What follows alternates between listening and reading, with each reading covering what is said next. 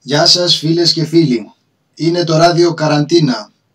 Σας μιλάει ο ραδιοφωνικός σταθμός, ο, ο αυτοσχέδιος από τα σπίτια μας. Είμαστε στην ε, σημερινή μας παρέα, λιγότεροι από τους ε, συνηθισμένους. Πείτε μια καλησπέρα όλοι. Πείτε κουκού. Καλησπέρα. Έτσι, μπράβο. Λοιπόν, λαμπρινή Θωμά. είμαστε γεροί και μετρημένοι. θα, θα ανησυχεί ο κόσμος τώρα, άμα είμαστε και, και λιγότεροι, θα μας ρωτάνε τι, τι έχουν γίνει οι υπόλοιποι. Καλά είμαστε, να ξέρετε. Λοιπόν, έχουμε λαμπρινή Θωμά και Μινά Κωνσταντίνου αυτή τη στιγμή και σας χαιρετίζουμε όλους μαζί. Μινά Κωνσταντίνου, πώς τα βλέπεις τα πράγματα; Από το παράθυρο μου.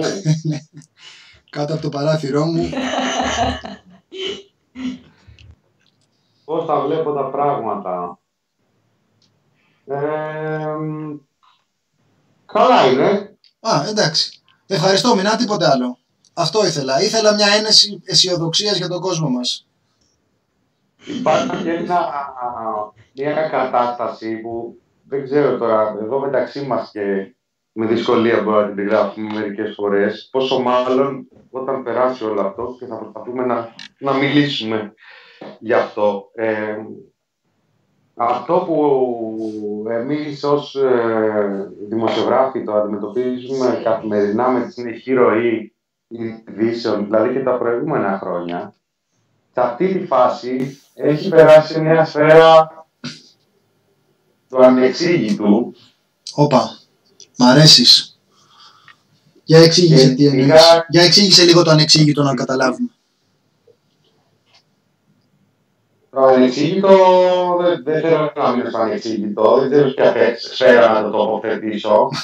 ε, αλλά η αλήθεια είναι ότι ε, γίνονται πολλά πράγματα. Ε, σημειώνονται δηλαδή πολλές εξελίξεις εντός και εκτός τυχών ε, και πραγματικά χρειάζεται τεράστια προσπάθεια ακόμα και απλά για να τα παρακολουθήσεις, πόσο μάλλον για να μπορείς να μεταδίδεις. Τώρα είναι κάτι που δεν ξέρω, ένιωσα την ανάγκη να το πω σήμερα, δηλαδή ε, και προς τους φίλους και τις φίλες που μας ακούν ε, πιπάκια και παπαπάκια όπως έχουμε πει και θέλουμε και την καλησπέρα μας και γενικότερα. Νομίζω ότι δεν το αντιμετωπίζουμε μόνο οι δημοσιογράφοι αυτή την περίοδο.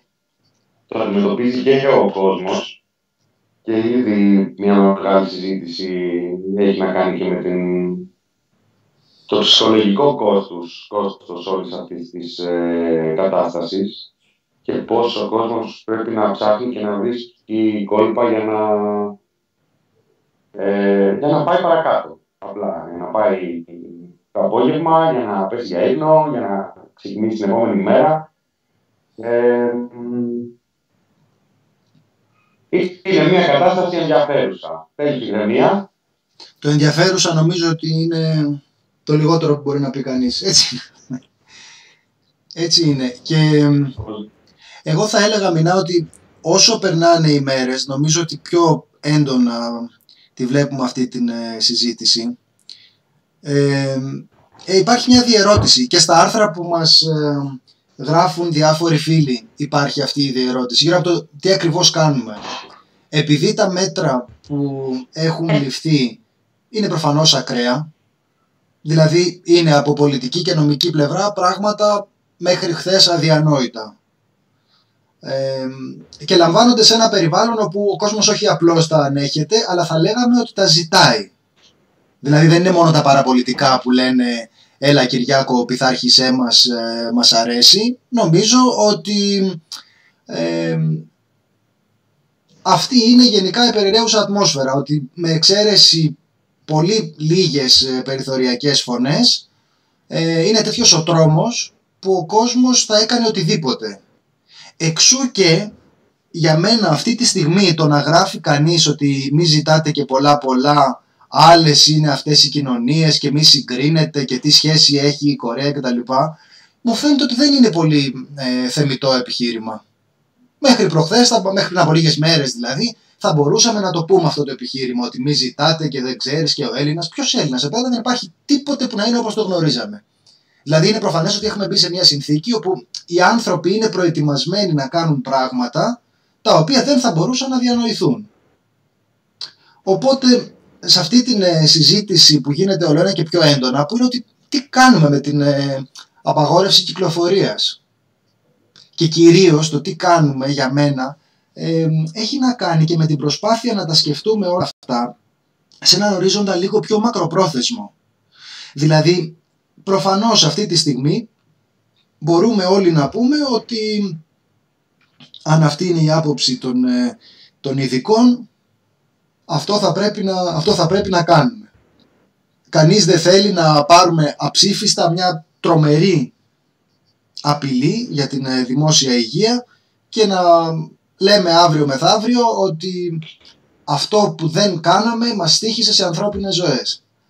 Ε, παρόλα αυτά έχω την εντύπωση ότι υπάρχει ένα κομμάτι αυτής της, ε, αυτής της κουβέντας που δεν είναι παράλογο και που θέτει το ερώτημα, το έχει θέσει και ο Νίκος ο Βασιλόπουλος, ο φίλος μας, ο συνεργάτης μας και του ραδιοφώνου και του ΖΙΝ από την, από την αρχή. Τώρα ως πότε και αυτό δεν το λέω τώρα προκειμένου να πω ότι δεν θα έπρεπε να γίνει καθόλου και άιντε βούρα από τα σπίτια σας παιδιά να τρέξουμε, στις, ε, να τρέξουμε στα μπαρ να φιληθούμε αλλά είναι, είναι ένα πραγματικό ερώτημα. Δηλαδή αν υπάρχουν ειδικοί που λένε ότι αυτή τη στιγμή έχουμε χώρες με 35 βαθμούς θερμοκρασία που έχουν ε, κρίση και συνεπώς δεν μπορούμε να ποντάρουμε στο καλοκαιράκι για να μας λύσει το πρόβλημα και οι προβλέψεις λένε ότι αυτό επανέρχεται μόλις σταματήσει στην ε, καραντίνα ε, τότε νομίζω ότι είναι εύλογο να αναρωτιέται κανείς πώς ακριβώς το έχουμε, πώς ακριβώς το έχουμε σκεφτεί γιατί προφανώς και η καραντίνα ε, είναι κάτι το οποίο δεν μπορεί να διαρκέσει για πάντα και που είναι τεράστιες οι συνέπειες του σε όλα τα επίπεδα και θα τα κουβεντιάσουμε αυτά τα επίπεδα. Δηλαδή είναι αυτό που είπες Μινά, προφανώς το ψυχολογικό. Το οποίο ψυχολογικό πώ να το κάνουμε, ρε παιδί μου, ζωές είναι κι αυτές. Δεν εννοούμε ότι κάποιος ε, έχει κακοδιαθεσία, ας πούμε. Ζωές είναι. Είναι άνθρωποι οι οποίοι μπορεί να φτάσουν στα όρια τους. Ε, και προφανώς έχει να κάνει και με την οικονομία. Όπου και πάλι ζωές μετράμε. Δεν, δεν μετράμε τώρα τι θα γίνει με τις ε, διακοπές Εντάξει, καταλαβαίνουμε ότι όλα, όλες αυτές είναι παράμετροι πάρα πολύ κρίσιμες. Και σε αυτά, δεν ξέρω, νομίζω ότι η συζήτηση θα, θα εντείνεται. Έχουμε, έχουμε δημοσιεύσει στο The Press Project ένα άρθρο του Αλέξανδρου Σχισμένου, ο οποίος γράφει για τα, για τα ερωτήματα αυτά. Αυτή τη στιγμή είναι στο πρωτοσέλιδό μας, το, η μεγάλη παύση 6 ερωτήματα μετά την απαγόρευση κυκλοφορίας και που ξεκινάει με αυτό ακριβώς το σκεπτικό που λέει τα εργαστηριακά επιστημονικά τεχνολογικά μέσα είναι ιατρικό ζήτημα. Ε, υπάρχει μια συζήτηση γύρω από την απαγόρευση κυκλοφορίας αλλά το τι κάνει το κράτος είναι ταυτοχρόνως και νομικό και πολιτικό ζήτημα. Οπότε νομίζω ότι μοιραία όσο περνάνε οι μέρες, εμείς που είμαστε που δεν είμαστε ειδικοί, θα χρειαστεί να τα σκεφτόμαστε αυτά. Και όπως λέει πολύ σωστά το άρθρο, ε, δημοκρατία είναι να αποφασίζουν οι μη ειδικοί. Αυτό είναι δημοκρατία. Ε, όσο προκλητικό και αν ακούγεται αυτό, ε, δημοκρατία θα πει οι ειδικοί να εισηγούνται και οι πλειοψηφίες να αποφασίζουν. Αυτό είναι δημοκρατία. Θυμόμαστε ο, ο διάλογος αυτός για την ε, ουσία της δημοκρατίας είναι ήδη πλατωνικός. Αυτό είναι το ερώτημα το αρχικό. Ότι όταν δεν αποφασίζουν οι επαΐοντες μπορούμε να κάνουμε λάθος και αυτό το ρίσκο λαμβάνουν οι δημοκρατίες. Όταν αποφασίζουν οι ειδικοί λαμβάνουμε το, το ρίσκο, λαμβάνουμε το ρίσκο πάλι ότι μπορεί να γίνει λάθος γιατί κανείς δεν βρίσκεται υπεράνω της κριτικής και ταυτοχρόνως και μιας μεγάλης παραχώρησης στον τομέα της ελευθερίας. Οπότε, χωρίς να έχουμε στα χέρια μας αυτή τη στιγμή μια ε, δυνατότητα να πούμε ότι α, όχι εντάξει δεν είναι έτσι, να κάνουμε τα ανάποδα. Βουρ όλοι και τελειώσαμε. Ε, νομίζω ότι αναγκαστικά όσο περνάνε οι μέρες η συζήτηση αυτή δεν θα κοπάζει, θα, θα εντείνεται. Λαμπρινή, είσαι ακόμα εδώ; Θέλεις να Ναι, πάρεις το εδώ λόγο; είμαι. Ναι, ναι. Όχι Σε μόνο ακούω. είμαι εδώ, εγώ σήμερα πήγα βόλτα. Λαμπρινή, είσαι Πήγα σίγουρη; έξω. Είσαι σίγουρη; Ομολογία. Είμαι άδεια. Όχι μόνο, πρόσεξε, χτες αποφασίστηκε ότι οι δημοσιογράφοι που ανήκουν σε ενώσεις αυτών και έχουν την κάρτα μπορούν να κυκλοφορούν ελεύθερα, σωστά; Το εκμεταλλεύτηκα. Επειδή είμαι Θεσσαλονίκη, είμαι μέλος της Ένωσης εδώ. Θα πρέπει να τους λες τι ρεπορτάζ καλύπτεις. Είναι κρίσιμο αυτό να ξέρουν τα παιδιά. Διεθνή, διεθνή. Είναι ένα διεθνές πρόβλημα ως γνωστόν. Ναι. Για πες, Αλλά- ε, αλλά πες Λαμπρινή. Αυτό, αυτό με έκανε. Ε, βγήκαμε για ουσιαστικό λόγο. Είμαι εδώ σε μια πολύ αγαπημένη φίλη, η οποία ανήκει στις ευαίσθητες ομάδες. Και βγήκαμε για φαρμακεία, γιατρούς και τέτοια πράγματα, τώρα για να σοβαρολογήσουμε. Και ανακάλυψα κάτι το οποίο θέλω να θέσω σε αυτή τη βόλτα. Πρώτον, ότι δύο πράγματα. Ο κόσμος είναι εξαιρετικά ευγενής και προσεκτικός. Και στο φαρμακείο και στο συνεργείο και στο φούρνο και όπου σταματήσαμε ο κόσμος λαμβάνει όλα τα μέτρα. Στο φαρμακείο μάλιστα οι αποστάσεις ήταν των 5 μέτρων, όχι των 2 γιατί η φαρμακοποιός ήταν και αυστηρή. Λοιπόν, στο γιατρό ένας ένας μέσα. Δηλαδή όλα όλα όλα ήταν πάρα πολύ σωστά από άποψη πολιτών. Έτσι. Αυτό ισχύει λόγω Θα Θεσσαλονίκης ή το ήθελα θεωρείς να ένα πανελλήνιο συμπέρασμα, Λαμπρινή. ε, και αυτό με εντυπωσίασε να πω την αλήθεια. Το δεύτερο είναι, δεν είδα κανέναν αστυνομικό. Δεν ξέρω τι γίνεται εκεί στην Αθήνα. Αλλά εμείς Το- εδώ είμαστε χαλαρά. Τώρα όλο αυτό είναι διαφήμιση ίδιο υπέρ και τη εδώ αρκετά Θεσσαλονίκης, έτσι χαλαρά. δεν είναι; Τουλάχιστον ναι. από- Το λάμδα σας το λάμδα σας σας χαλάει. Λοιπόν, Εμείς και θέλω να πω το εξής. Αυτό θα είναι Εμείς διαφήμιση είχαμε υπέρ ένα τη πρόβλημα. Θεσσαλονίκης, Λαμπρινή. Έτσι δεν είναι; Θα ξεκινήσει ως τοποθέτηση για τον κορονοϊό, αλλά θα καταλήξει στον ε, ΠΑΟΚ σταδιακά αυτή η τοποθέτηση. Με καταλάβει. Είδες πώς με έχεις καταλάβει πια; λοιπόν, όχι, απλώς εντόπισα ένα πρόβλημα και νομίζω ότι πρέπει να το βάλουμε και εμείς και ο υπόλοιπος τύπος, γιατί είναι ουσιώδες. Και το πρόβλημα αυτό είναι τι γίνεται με ανθρώπους που είναι μόνοι τους, ανήκουν σε ευαίσθητες ομάδες και έχουν, ας πούμε, ίντερνετ on the go ή έχουν. Ε, είναι κοντά στο να κοπεί το ρεύμα τους ή είναι κοντά στο να κοπεί το νερό τους. Δεν ξέρω ποια άλλα. Βασικά αγαθά όμως. Βασικά αγαθά μιλάμε. Και το ίντερνετ αυτή τη στιγμή είναι βασικό αγαθό, ειδικά για αυτούς. Για να μπορούν να έχουν βοήθεια, ειδικά σε απομακρυσμένες περιοχές.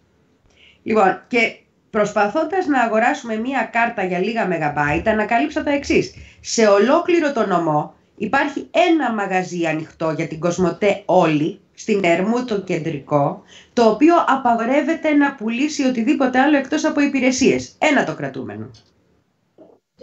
Έτσι. Ούτε κινητό μπορείς να πάρεις, ούτε μια κάρτα μπορείς να πάρεις. Αυτό πώς Δεν μπορείς να εξηγείται. πάρεις Όταν τίποτα λέμε από την απαγορεύεται, αγορά. από ποιον απαγορεύεται, ρε Λαμπρινή; Τι θα πει αυτό; Τους ήρθε εντολή άνωθεν, μας είπαν. Μας είπανε, και πρόσεξε τώρα, έτσι, πες ότι είσαι σε ένα χωριό της Θεσσαλονίκης, στα Βασιλικά, ξέρω εγώ.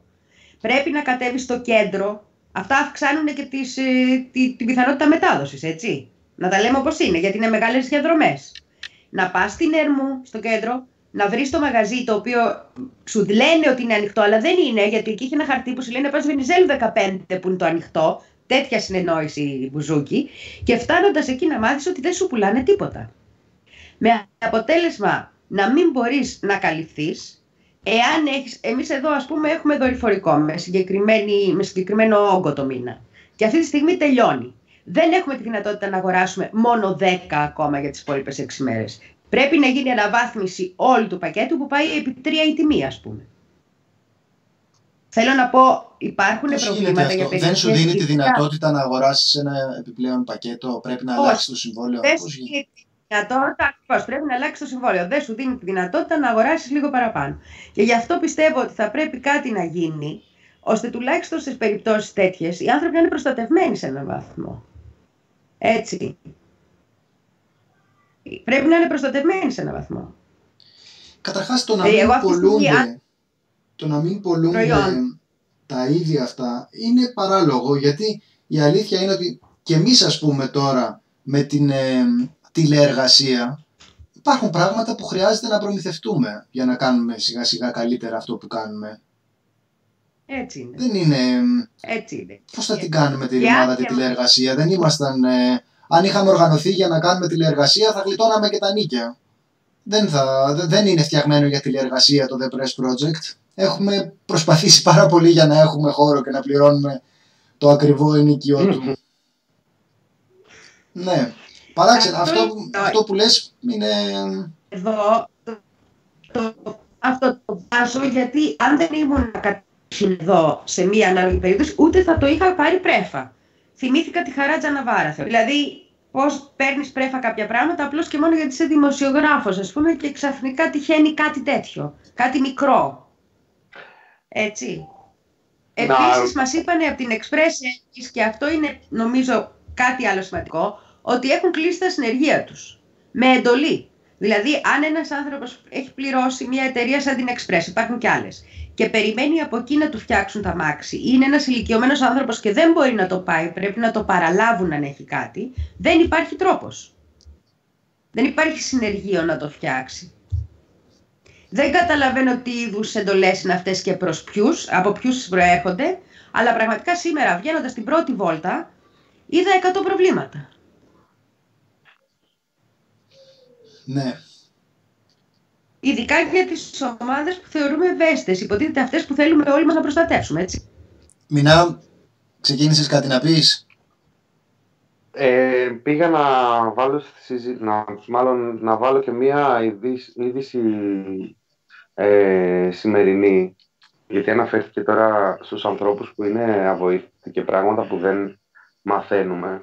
Ε, ε, έγινε γνωστό σήμερα και μέσα από την ΕΡΤ ε, ότι βρέθηκε μία ηλικιωμένη νεκρή στο σπίτι της, στα γλυκά νερά, ε, η οποία είχε επισκεφθεί τους Αγίους Τόπους.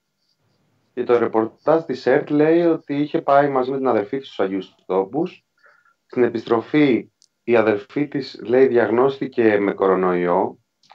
Το ρεπορτάζ της ΕΡΤ που μεταφέρουμε τις πληροφορίες αλλά δεν μπορούμε τώρα να έχουμε με, ε, απόλυτη σιγουριά, δεν μπορούμε να έχουμε απόλυτη βεβαιότητα. Ε, λέει ότι εκείνη αρνήθηκε να κάνει το τεστ. Πάντως το αποτέλεσμα είναι ότι δεν είχε κάνει το τεστ. Ε, και οπότε δεν ήταν καταγεγραμμένο κρούσμα η συγκεκριμένη. Ε, και την έψαχνε τις τελευταίες μέρες η αδερφή της στο τηλέφωνο, δεν την έβρισκε και πήγαν οι αρχές και την βρήκαν νεκρή στο σπίτι της, 81 ετών η γυναίκα. Δεν είναι μία από τα δύο κρούσματα, ένα από τα δύο κρούσματα που ανακοινώθηκαν σήμερα. Να πούμε ότι σήμερα ανακοινώθηκαν άλλοι δύο ε, νεκροί. Ε, μιλάμε τώρα για ένα θύμα εκτός κρουσμάτων. Τη στιγμή που και τα ρεπορτάζ λένε ότι θα αντιμετωπιστεί ως, ύποπτο, ως πιθανό κρούσμα. Άρα τώρα καταγράφεται. Ε,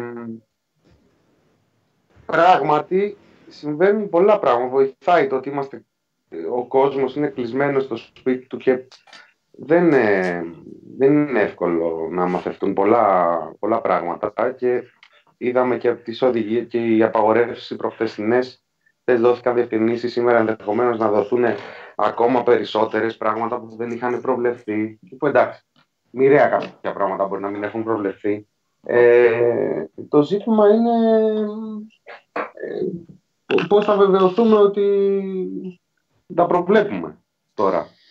Ε, Μινά, εγώ θα έλεγα το εξής. Γιατί δεν φαίνεται να υπάρχει τέτοιος τρόπος. Υπάρχουν ε, μέσα στα social ε, και δίκτυα αλληλεγγύης και κόσμος που προσπαθεί και, και τρέχει και εκτός ε, social, αλλά δεν, είναι.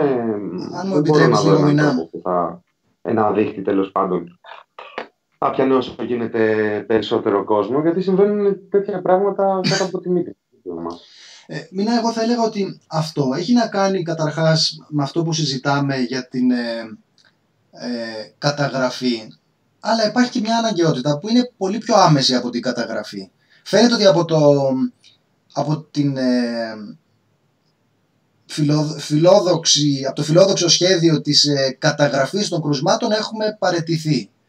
Αλλά εδώ δεν πρόκειται μόνο για, το, για τα ασφαλή στατιστικά που θα μας έδιναν μια συσχέτιση ας πούμε ενός ακριβέστερου αριθμού για τα νούμερα της ε, θνησιμότητας και τέτοια. Πρόκειται για το ότι θα χρειαζόταν, τώρα μοιραία αναγκαστικά μπαίνουμε σε χωράφια ειδικών, αλλά αν έχει κάποιος άλλος μια καλύτερη ιδέα ας μας την ε, πει. Θα χρειαζόταν να βρεθούν οι επαφές των ανθρώπων που νοσούν και οι άνθρωποι αυτοί να ελεγχθούν, έτσι δεν είναι; Δηλαδή τόση αστυνόμευση περνάμε αυτές τις μέρες. Είναι... Υπάρχει μια συνθήκη καθολικής απαγόρευσης κυκλοφορίας. έχουμε δει ότι συζητάμε, δεν ξέρω αν έχετε δει το άρθρο αυτό στο ε, Forbes για την ε, παρακολούθηση μέσω των κινητών τηλεφώνων, το οποίο είναι τριχιαστικό. Συμβαίνει δηλαδή, ήδη στο Ισραήλ. Ναι, περιγράφει πώς ξεκινάει, πώς μας φαίνεται φυσιολογικό στην Κίνα, γιατί, ε, εντάξει, η Κίνα είναι η Κίνα, και λέμε εντάξει είναι εδώ και χρόνια που συζητάμε ότι αυτό προχωράει στην ε, Κίνα. Ακούμε για το Ισραήλ και μετά μαθαίνουμε ότι προς το παρόν στις Ηνωμένες Πολιτείες σε συνεργασία με τις βασικές εφαρμογές του διαδικτύου θα μπορεί να γίνεται μια χαρτογράφηση ανώνυμα. Οπότε να ξέρουμε πού λειτουργεί και πού δεν λειτουργεί η, η οδηγία που δίνεται για την ε, τήρηση των μέτρων ασφαλείας, που έχουμε συγκέντρωση πλήθους κτλ. Ε, καταλαβαίνουμε ότι αυτό δεν σταματάει εκεί πέρα.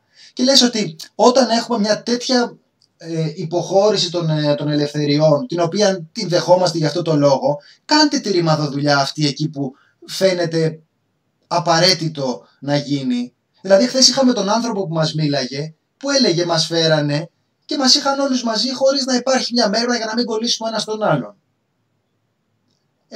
εδώ πέρα λες ότι είχαν γυρίσει αυτοί από τους Αγίους Τόπους. Εντάξει, ήταν, τώρα δεν το σχολιάζω το, το κομμάτι το θρησκευτικό. Είναι μια ηρωνία. Θα μπορούσαν να έχουν πάει εκδρομή να είναι κάποιος ε, σύλλογος, ξέρω εγώ, σαδομαζοχιστικός και να πηγαίνουν και να παρακολουθούν έξαλα πάρτι στο Βερολίνο. Δεν θα το συνέδεα. Θα έλεγα ότι εφόσον έχουμε συνάθρηση πολλών ε, πολλών ατόμων, όταν κάποιος προσβάλλεται, είναι πιθανό να έχουν προσβληθεί και οι υπόλοιποι. Και δεν έγινε αυτό το πράγμα.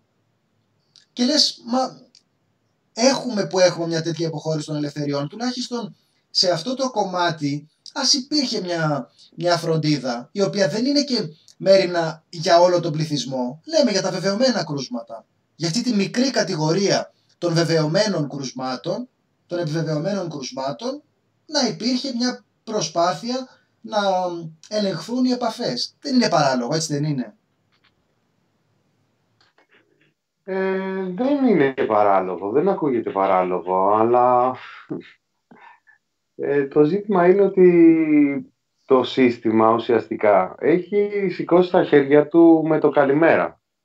Ε, γκρινιάζουμε και γκρινιάζουμε και εντάξει μοιραία και κάποιοι φίλοι μπορεί να πούνε πάλι τα ίδια και αυτά, αλλά δεν είναι τυχαίο ότι βρεθήκαμε να χειροκροτάμε ε, τους, ε, το νοσηλευτικό προσωπικό και τους γιατρούς υποτίθεται ε, πριν καν μπούμε καλά-καλά σε αυτή την, ε, την κρίση. Δεν είναι τυχαίο ότι βρισκόμαστε ε, κάθε απόγευμα εδώ και μέρες να, να, να λαμβάνουμε, να δεχόμαστε ε, παράλληλα επίσημα και ανεπίσημα στοιχεία από τους ίδιους τους, τους ε, θεσμικούς ε, παράγοντες από το Υπουργείο Υγείας. Δηλαδή φαντάζομαι ότι αν κάποια, κάπου μαζευτούν οι εκπρόσωποι, οι, οι τσιόδρες αυτού του κόσμου και ε, βάλουν κάτω με τι στοιχεία ασχολιόταν, τουλάχιστον όσον αφορά την Ευρώπη, έτσι, και πώς ενημέρωναν τον κόσμο. Ε, εντάξει, σίγουρα και το σύστημα και στις περισσότερες χώρες δεν είναι στα καλά του, αλλά αυτό που συμβαίνει στη χώρα μας ε, θεωρώ ότι θα, θα το συζητούσαν για αρκετή ώρα, γιατί ε, ε, από ό,τι είδα και κάποιοι φίλοι κιόλας το σημείωναν στα social, είμαστε από τις... Ε, όχι απλά είμαστε, α, νομίζω ο δικηγόρος ο κύριος Καβαγιάννης, ε, όχι απλά είμαστε από τις ελάχιστες χώρες που με διψήφιο αριθμό ε, νεκρών ε, έχουμε επίσημα καταγεγραμμένα τριψήφιο αριθμό αντί για τετραψήφιο και βάλε όπως οι περισσότερες.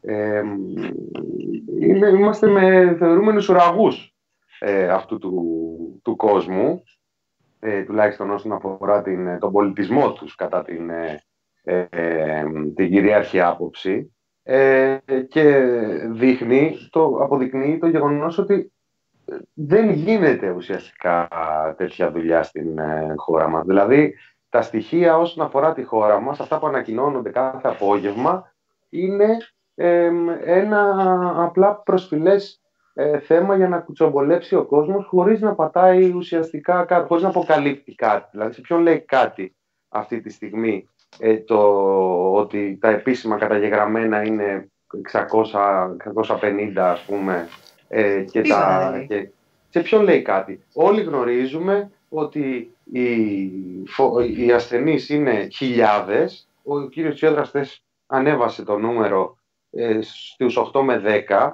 και ε, τι κενά τώρα δημιουργεί αυτό έτσι. Δηλαδή χτες είχαμε Δευτέρα. Μας είπε για 8 με 10. Την προηγούμενη Τετάρτη είχε πει για 2 με 3 χιλιάδες και τα site και τα κανάλια μέχρι χτες λέγανε ε, τα κρούσματα είναι τόσα, αλλά όπως έχει πει ο κύριος Τσιόδρας, ε, εκτιμώνται σε 2 με 3 χιλιάδες. Εκτιμώνταν την Τετάρτη.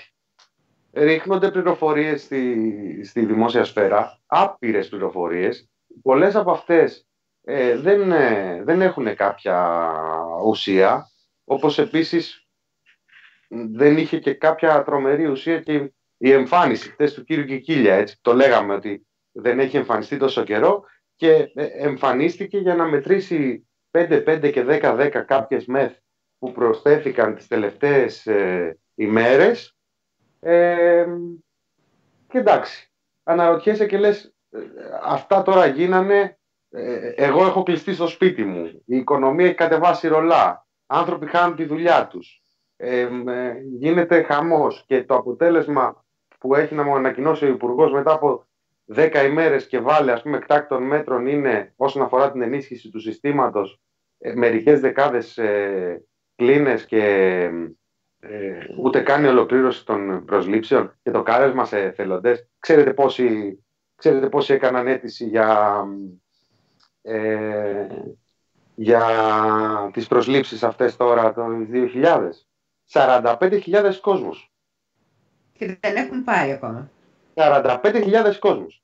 Και αν πάρουν, θα πάρουν αυτούς τους 2.000 και λένε εγγραφείτε στην πλατφόρμα και καλά θα κάνεις σε τελική να σε εγγραφείς στην πλατφόρμα και αν η κατάσταση το απαιτήσει, πολλοί από αυτούς τους ανθρώπους θα, θα σπεύσουν να βοηθήσουν. Γιατί θα, υπάρχει ανάγκη. Αλλά δεν, δεν υπάρχει κάποια ουσιαστική, ε, τουλάχιστον αυτά που προβάλλονται, αυτά που βλέπουμε, κάποια ουσιαστική προσπάθεια που λες ναι, γίνονται κάποια πράγματα και κάπου καλμάρω κάπου σαν πολίτης βλέπω ότι ε, προχωράμε. Και εντάξει, και αν έχω και φόβους για μένα, για την οικογένειά μου, για ε, τους γύρω μου, για τη δουλειά μου, για όλα αυτά, γίνεται δουλίτσα και μου εμπνέει μια εμπιστοσύνη. Εδώ συμβαίνουν μονίμως πράγματα που, που οθούν προς την αντίθετη διαδρομή. Να ρωτήσω κάτι. Ναι. Για την κατσαρολάδα αύριο το είδατε; Έχει ξεκινήσει, και εγώ πριν πέντε λεπτά το είδα, τίποτα λένε, μιλάμε, ότι έχει ξεκινήσει μια προσπάθεια αύριο 9 το βράδυ να έχουμε την πρώτη κατσαρολάδα στην Ελλάδα, αντί για χειροκροτήματα. Και θα σημαίνει η κατσαρολάδα ότι απαιτούμε και να γίνουν οι προσλήψεις και να πληρωθούν καλύτερα οι άνθρωποι που είναι ήδη εκεί και δουλεύουν σαν τα σκυλιά για να γλιτώσουν αυτούς που κανένας δεν, άλλος δεν νοιάζεται, έτσι. Νομίζω ότι είναι μια πολύ καλή πρώτη κίνηση και πρέπει όλοι να βγούμε στα μπαλκόνια. Εμένα έχουν γεμίσει τα μπαλκόνια εδώ πέρα, έχει πολύ σημαία. Νομίζω ότι αύριο θα είναι από αυτούς που θα τραγουδάνε τον εθνικό ύμνο. Και θα έχει γενικά... Επειδή, επειδή ακριβώς η αυριανή μέρα είναι η μέρα που είναι, έχει και μεγαλύτερη σημασία, έτσι. Έχει και μεγαλύτερη σημασία. Θεωρητικός. Θεωρητικός. Να είναι τριπλή η γιορτή. Να γιορτάσουμε και λίγη αντίσταση, ρε παιδί μου.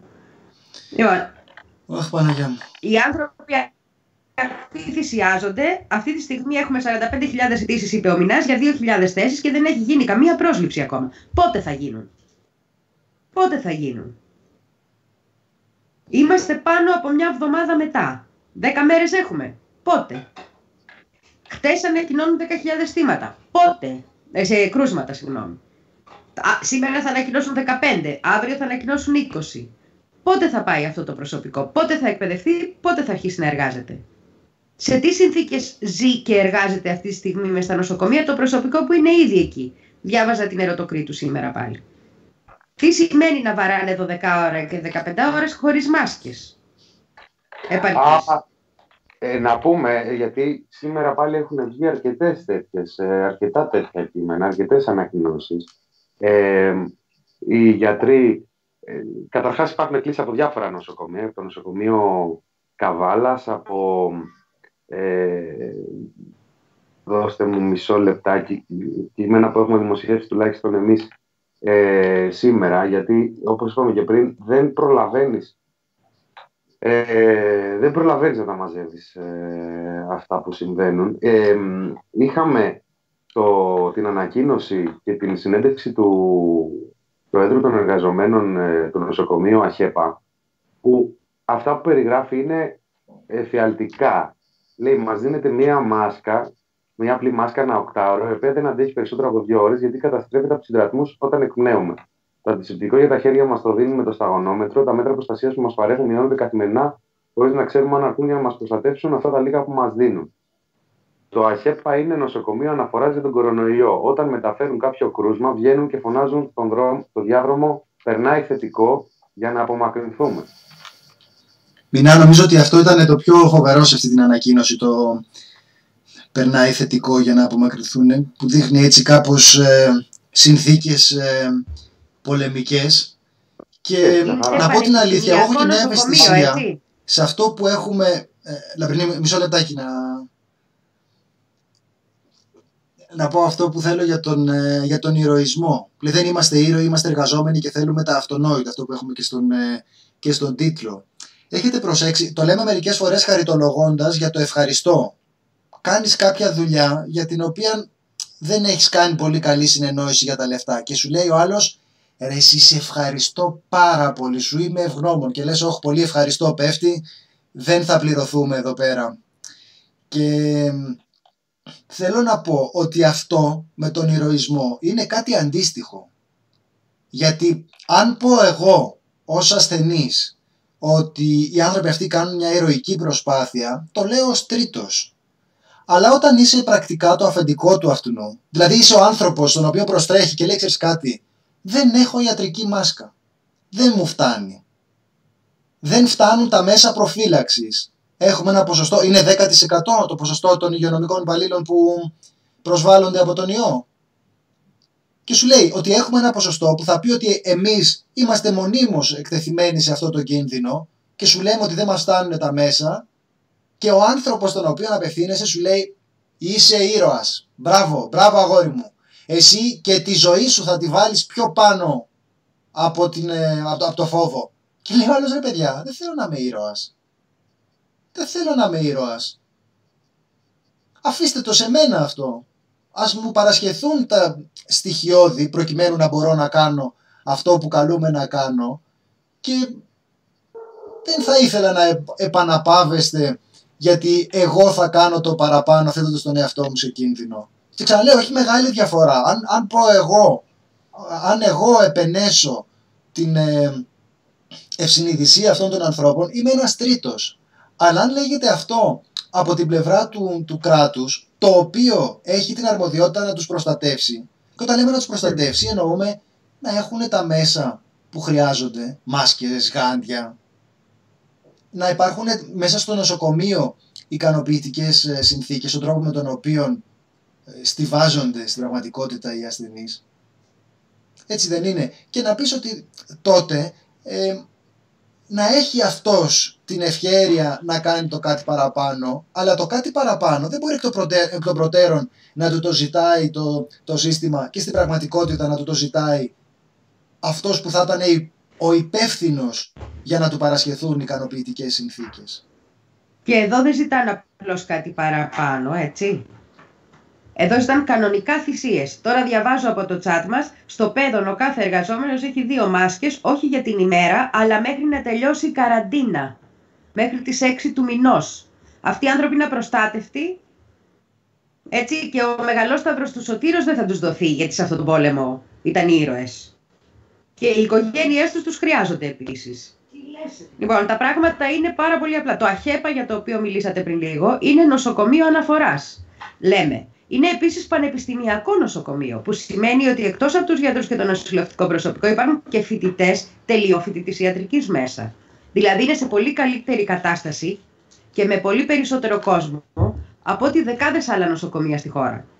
Γι' αυτό το είπα το πανεπιστημιακό πριν. Έτσι. Λοιπόν, έχουμε αυτούς τους ανθρώπους, όχι να τους ζητάνε να θυσιαστούν απλώς, να τους έχουν πετάξει στην πρώτη γραμμή άοπλους εγκληματούν. Νομίζω ότι Γιατί είναι αυτοί οι χαρακτηριστική η άνθρωποι- τελευταία φράση της ε, ανακοίνωσης του Σωματείου Εργαζομένων που λέει «Τα μπράβο δεν μας προστατεύουν». Και αυτό επίσης νομίζω ότι είναι κάτι το οποίο δικαίως λένε οι άνθρωποι. Δηλαδή, άσε με ρε φίλε, ξεφορτώσουμε τώρα με τα παλαμάκια. Τι παλαμάκια; Τι παλαμάκια, ζει Ακριβώς. μπέκι που χορεύω. Δεν Και- είναι και εδώ θέλω να πέρα, δεν προσθέσω πρόκειται και κάτι δηλαδή ακόμα. ε, για κάτι στο οποίο ο άλλος κάνει ένα χόμπι ή κάποιο εξαιρετικό κατόρθωμα, κάνει την ανάποδη κολοτούμπα τρεις φορές και του λες ρε φίλε δεν έχω δει κάτι, μπράβο. Όχι. Αυτό που κάνει ο άλλος είναι κάτι στο οποίο ε, οφείλεις να τηρείς τις προδιαγραφές ασφαλείας για τον άνθρωπο που το κάνει. Από εκεί ξεκινάμε. Και εδώ πέρα, εγώ το λέω ε, πραγματικά, ε, μ' ανάβουν λίγο τα λαμπάκια με την όλη φάση με, το, με τους ήρωες, με, τα, με, τα, με τις άσπρες και τις πράσινες ε, ποδιές. Λες κάτσε ρε φίλε. Αυτές είναι επαγγελματικές κατηγορίες που ζητούν κάτι από σένα το οποίο δεν το δίνεις. Άστα μπράβο. Είναι υποκριτικό. Θα ήθελα να κάνω μια αναλογία, αν μου επιτρέπετε. Κάποια στιγμή χάναμε πιλότους, αφού θέλουν να το λένε πόλεμο, για τον απλούστατο λόγο ότι δεν είχαν πάει να αγοράσουν ένα συγκεκριμένο μηχάνημα προσωμείωσης. Από τη στιγμή που το πήρανε, δεν χάνουμε πιλότους.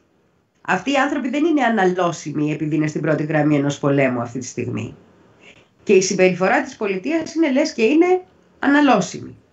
Και επίσης, δεν είναι μόνο το αν τους οι ίδιοι ε, δίνουν τον αγώνα που δίνουν, είναι ότι και οι ζωές τους είναι σε... Πώς να το πω, τις έχουν αναστείλει τις προσωπικές τους ζωές. Με ποια έννοια το λέω. Έχω φίλη γιατρό η οποία πρόκειται να κάνει εξωσωματική. Δεν την κάνει. Δεν μπορεί να την κάνει. Είναι στην υπηρεσία της. Παιδιά, να σκεφτούμε λίγο τι σημαίνουν όλα αυτά. Πόσοι άνθρωποι από αυτούς θυσιάζονται σε πολλαπλά επίπεδα. Και αυτό το ξεχνάμε συνήθως. Η, η ανάγκη λοιπόν να, αυτή, να έρθει καινούριος κόσμος, να μπει, να μπει σε συνθήκες ανθρώπινες, να πληρωθούν οι άνθρωποι αυτοί κανονικά, δεν είναι μια ανάγκη α, μόνο πολιτική να εκμεταλλευτούμε μια κατάσταση για να ξαναγυρίσουμε σε ένα καλύτερο εργασιακό επίπεδο, που και αυτό είναι όχι απλώς σεβαστό, το θέλουμε όλοι. Είναι ανάγκη για να επιβιώσουν και για να μπορέσουν να ξαναβρούν τις ζωές τους κάποια στιγμή. Δεν, η θυσία είναι δεδομένη. Η θυσ- δηλαδή και, και τα τετραπλά λεφτά να τους δώσουν αυτή τη στιγμή και όλο το υλικό, η θυσία είναι δεδομένη σε αυτό που κάνουν τώρα.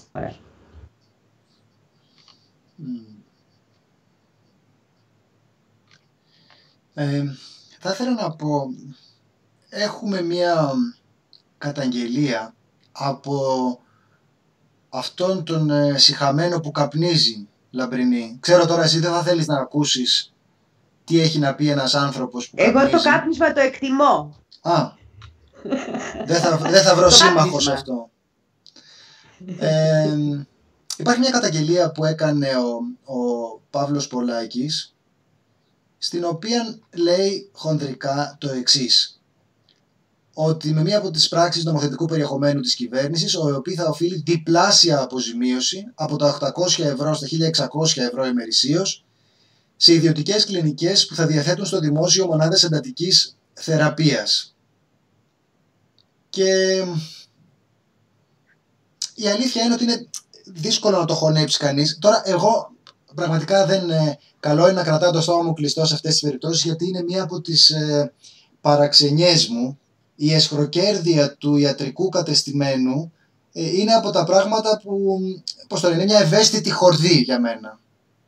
Κάπως, ε, κάπως μου έρχεται αυτό το πράγμα. Πάντα, πάντα, πάντα, πάντα. Δηλαδή το, από το φακελάκι μέχρι, τα, μέχρι τις ε, ιδιωτικές κλινικές και ιδίως το φακελάκι που είναι και μια ε, εσχροκέρδεια η οποία συμβαίνει μέσα στο πλαίσιο του δημόσιου συστήματος ε, υγείας αλλά γενικά το τρόπος με τον οποίο λειτουργεί η υγεία ως εμπόρευμα είναι κάτι που είναι ένα κόκκινο πανί για μένα, ένα από τα κουμπιά μου ας πούμε. εδώ πέρα τώρα, όταν συζητάμε σε αυτές τις συνθήκες, ότι υπάρχει ένα πράγμα που μας ενδιαφέρει αυτή τη στιγμή, ένα πράγμα συζητάμε. Λέμε ότι αυτό που κάνει αυτός ο ιός είναι ότι επειδή δεν έχουμε τρόπο να τους θεραπεύσουμε, δεν έχουμε φάρμακο, αυτό που συμβαίνει πρακτικά μόλις αυξηθούν τα, τα θύματα, μόλις αυξηθούν τα κρούσματα που είναι σε σοβαρή κατάσταση, νοσηλευόμενοι από κορονοϊό, ε, γεμίζουν οι μονάδες συντατικής θεραπείας. Και τι γίνεται, διπλασιάζεται, το, ε, διπλασιάζεται η αμοιβή που θα, που θα λαμβάνουν ιδιωτικές, ε, ιδιωτικές κλινικές. Που είναι μια πολύ καλή ευκαιρία, έτσι δεν είναι; Δεν είναι μια καλή ευκαιρία να διπλασιάσεις τα έσοδά σου μέσα στην ε, κρίση, μέσα στην ε, πανδημία του κορονοϊού; Και δεν είναι μια κατάλληλη στιγμή για να βρεθεί ένας τρόπος να πεις στον άλλον ότι ξέρεις κάτι. Μάλλον δεν είναι ώρα για να διπλασιάσεις τα έσοδά σου. Μάλλον είναι ώρα για να σου ζητήσει η κοινωνία να προσφέρεις κάτι προκειμένου να μην πεθάνουν οι συμπολίτες μας. Αλλά φαίνεται ότι δεν πάει έτσι. Δεν πάει έτσι για κανέναν από τους δύο. Ούτε δηλαδή για αυτόν ο οποίος έχει την ευκαιρία να τα βγάζει και τα βγάζει, γιατί εντάξει, έτσι σκέφτεται ρε παιδί μου. Μαγαζί έχει εκεί πέρα που πουλάει υγεία. Θα μπορούσε να πουλάει καπότες, ξέρω εγώ.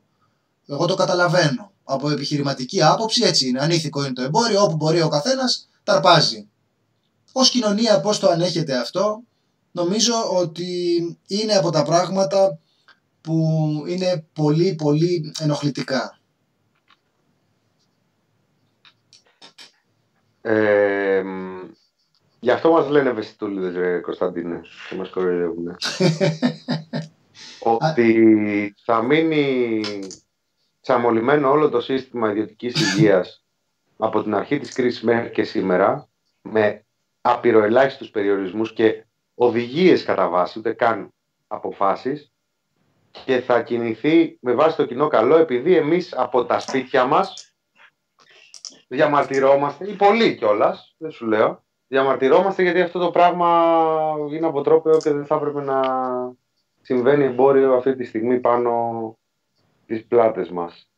Ε, ίσως οι, οι απορίες και οι, οι, οι κατηγορίες κατά της κυβέρνησης για καθυστέρηση σε συγκεκριμένα μέτρα, γιατί η ελληνική κυβέρνηση έχει κάνει το μοναδικό, δηλαδή άλλες κυβερνήσεις, υπάρχουν κράτη που λάβανε απόλυτα μέτρα πολύ νωρίς, όχι τόσο ευρωπαϊκά κράτη. Νομίζω η Ταϊβάν δεν είναι πιο ε, λαμπρινή. Η Ασία, η Ασία γενικά έδειξε πολύ πιο έτοιμη και γρήγορη. Ε, Νότια Κορέα, Σιγκαπούρη, Ταϊβάν. Υπάρχουν χώρες που, ε, που έλαβαν καθυστερημένα, αισθητά καθυστερημένα ουσιαστικά μέτρα.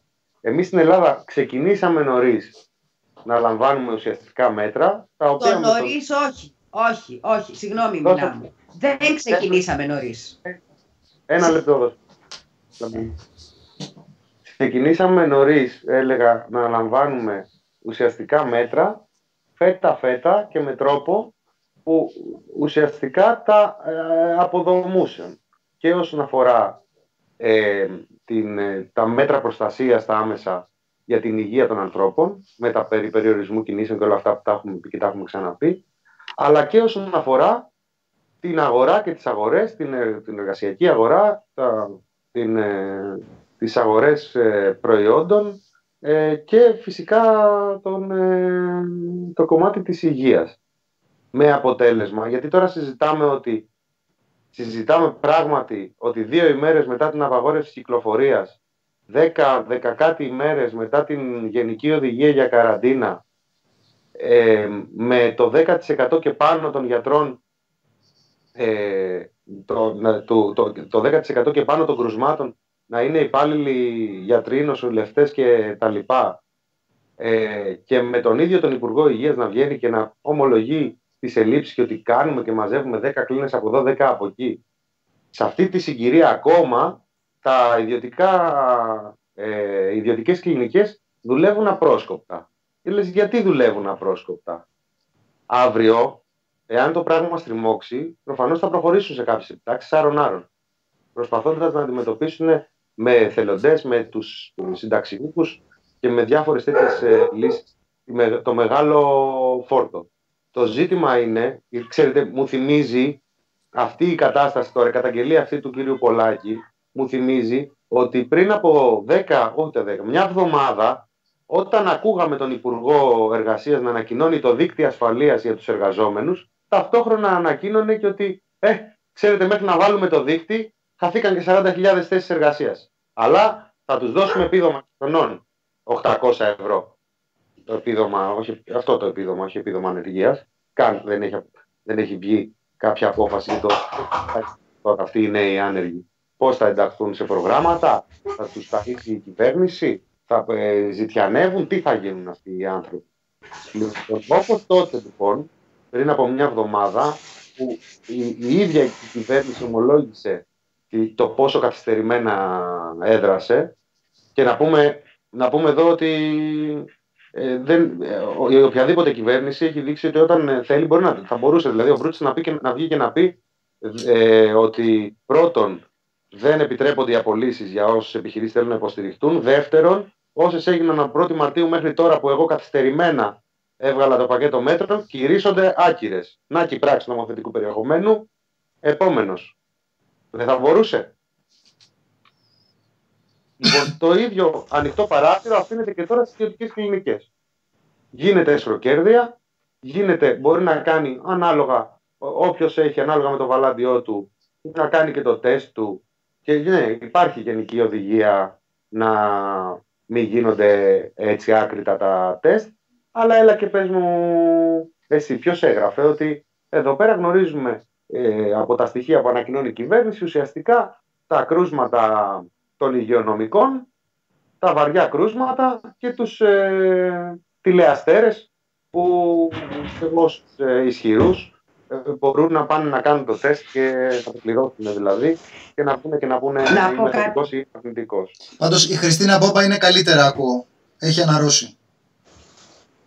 Μπορώ να βάλω κάτι στο τραπέζι. Μέρες, δηλαδή ακόμα το παλεύει. Εντάξει, μπορεί και εγώ να το έμαθα με... Δεν, δεν επικοινωνούμε τακτικά, το λέω έτσι όπως το... Αγγέλης ο Μαρινάκης επίσης ε, καλά. Ποιος; Τον νίκησε. Ο Βαγγέλης ο Μαρινάκης. Α, ο Βαγγέλης είναι καλά. Ο Βαγγέλης είναι καλά, παιδιά. Μπράβο. Άρα βρήκαμε ένα φάρμακο ακόμα. Μπορώ να πω κάτι για να έχουμε μια αντίληψη του τι σημαίνει μέτρα στην Ασία; Γιατί μιλάμε για μέτρα και νομίζουμε ότι όλοι κάναν τα ίδια με εμάς. Δεν είναι έτσι. Αυτή τη στιγμή αν είσαι στη Νότια Κορέα, ας πούμε, ή στη Σιγκαπούρη σε καραντίνα στο σπίτι σου, σου πήρε τηλέφωνο τη μέρα, δύο βιντεοκλήσεις, το υγειονομικό έχει δικαίωμα να περάσει ξαφνικά να σε δει. Περνάνε να σου μετρήσουν τη θερμοκρασία τρεις φορές τη μέρα, έτσι. Και έχουν οργανωμένο ένα σύστημα για την παροχή βοήθειας σε αυτούς τους ανθρώπους. Τους λες μέχρι και τι θες να φας να στο φέρουν. Λοιπόν, μην λέμε τώρα ότι τα μέτρα είναι ίδια παντού. Τα μέτρα δεν είναι ίδια παντού και όταν λέμε ότι κάπου έχουν πάρει μέτρα, να μην φανταζόμαστε ότι όλοι κάνουν αυτά που κάνουμε εμείς εδώ. Έχουν κάνει πολύ περισσότερα. Και το δεύτερο, όχι, δεν ήταν έγκαιρα τα μέτρα. Σε όλη την Ευρώπη. Η Ευρώπη πληρώνει την πολιτική των κυβερνήσεών της. Η Ευρώπη πληρώνει τις τεράστιες καθυστερήσεις, γιατί από το Γενάρη ξέραμε, σήμερα δεν είναι δυνατόν να μείνει στην Κίνα ο ιός, παιδιά. Από το Γενάρη ξέραμε. Από το Γενάρη βλέπετε. Και αποφάσισαν να πάρουν μέτρα πότε, για να μετράμε χιλιάδες νεκρούς αυτή τη στιγμή σε Ιταλία και Ισπανία. Και τα ίδια και εδώ δεν υπάρχουν τεστ. Δεν γίνονται τεστ. Οι αριθμοί που δίνονται είναι τυχαίοι. Είναι προβολές με βάση αυτά που νομίζουν ότι. Οι άνθρωποι που μπαίνουν σε καραντίνα, ακούσαμε χτες από τον έρμο τον άνθρωπο στο ξενοδοχείο, σε τι συνθήκες είναι. Συγκρίνετε το με αυτό που σας είπα ότι γίνεται στην Ασία. Και επίσης, γιατί το έψαξα λίγο, υπάρχουν χώρες οι οποίες δεν είναι του πρώτου κόσμου, έτσι, γιατί μιλάμε για Κορέα, Σιγκαπούρη, είναι πλούσιες χώρες. Η Ταϊλάνδη έλαβε εξ αρχής μέτρα που τη βοήθησαν και ενίσχυσε τα νοσοκομεία της να περιορίσει την κατάσταση. Ακόμα και η Ινδονησία σε έναν βαθμό, παρότι έχει μεγαλύτερο πρόβλημα. Δεν φέρθηκαν σωστά. Οι πολιτικές τους ήταν λάθος. Άργησαν παντού σε όλη την Ευρώπη και στην Ελλάδα να πάρουν μέτρα. Και τα μέτρα που παίρνουν δεν είναι αρκετά και δεν έχουν πάρει το παράδειγμα της Ασίας. Αυτά θέλω να πω. Δηλαδή, αν το δεις σε διεθνές επίπεδο, όλη η Ευρώπη είναι πολύ πίσω. Όλη η Ευρώπη είναι πολύ πίσω. Νομίζω, Λαμπρινή, ότι αυτό και εγώ θα σε ρωτούσα να εξηγήσεις τι εννοείς ότι δεν έχουμε πάρει μέτρα νωρίς. Φαντάζομαι ότι αυτό που εννοεί ο Μινάς είναι ότι, ας πούμε, κλείσαν τα σχολεία, αν δεν κάνω λάθος, περίπου μαζί με την Ιταλία, έτσι δεν είναι; Ε, τώρα γι' αυτό και εγώ μπορεί να παρεξηγήθηκα. Τώρα, εγώ μέσα στη, στη ρητορική που χρησιμοποιείτε δεν με καλύπτει και εμένα ούτε η αντίδραση της Ευρώπης ούτε της Ελλάδας. Δεν το συζητάμε. Δεν, ε, δεν σχολίασα αυτό. Ε, εγώ ήθελα να δείξω το πώς όταν ξεκίνησε η δική μας η κυβέρνηση να ε, λαμβάνει κάποια μέτρα που υποτίθεται ότι σε σχέση με την κατάσταση δίπλα στην Ιταλία και το καθεξής είχαν θορυβηθεί και έτσι και ο κόσμος μπήκε σε μια διαδικασία. Ε, ακόμα και τότε, αυτό το υποτίθεται νωρίς, ε, έγινε με τέτοιο τρόπο που ακυρώθηκαν ε, πάρα πολλά και, το, και θα το βλέπουμε αυτό το πράγμα. Δηλαδή, το, τα, το, τα πρώτα 5, 10, 20, το ότι Οπότε εμείς τα, όταν λάβαμε μέτρα βρισκόμασταν στις λίγες δεκάδες. Υποτίθεται ότι τα ξέρανε τα περισσότερα. Αλλά την ίδια ώρα υπήρχαν ανοιχτά εμπορικά, υπήρχαν ε, ε, πάρα πολλοί εργαζόμενοι οι οποίοι δεν είχε ρυθμιστεί, άργησαν, άργησαν να ρυθμιστούν όλα αυτά τα πράγματα. Οι εκκλησίες, με τον τρόπο δηλαδή που, που που συνέβη, τις κλείνανε κρατώντας τις ανοιχτές, στέλνουν κόσμο. Ε, και εδώ ξέραμε ας πούμε ότι στη Σιγκαπούρη αυτό ήταν το πρόβλημα. Ξεκίνησε από εκκλησίες. Με συγχωρείς που σε διακόπτω πάλι μιλάμε. Ξέραμε δηλαδή ότι οι εκκλησίες εξ αρχής είναι ένα τόπο όπου μεταδίδεται. Ό,τι θύματα ήταν από αυτό. Και όμως πάλι δεν πήραν μέτρα. Ναι. Ε, έχουμε ένα άρθρο του Θεμιστοκλή, του Θέμη Πανταζάκου δημοσίευση, το οποίο νομίζω ότι έχει γραφτεί με το σκεπτικό να αποτελέσει έτσι ένα αντίβαρο στην, ε, στον αριστερό συναισθηματισμό και έτσι για το δικό μου γούστο ίσως έχει φτάσει να γέρνει προς την ε, απέναντι πλευρά. Ένα από τα πράγματα που λέει είναι ότι γκρινιάζουμε στην κυβέρνηση για τα, για τα τεστ, αλλά η έλλειψη είναι διεθνής.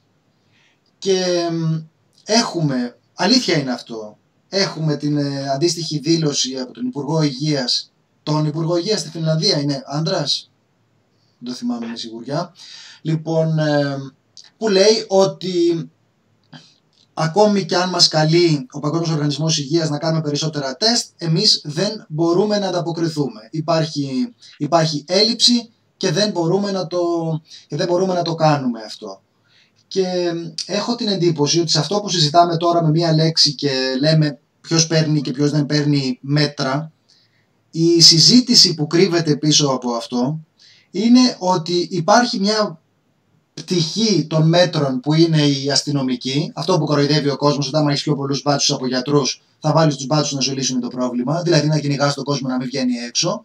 Και υπάρχει μια πλευρά ενίσχυσης των ε, μέτρων στήριξης ε, και υπάρχει μια πλευρά στήριξης της ε, υγείας, των δομών υγείας, η οποία είναι καχυκτική. Αυτό νομίζω ότι περιγράφουμε.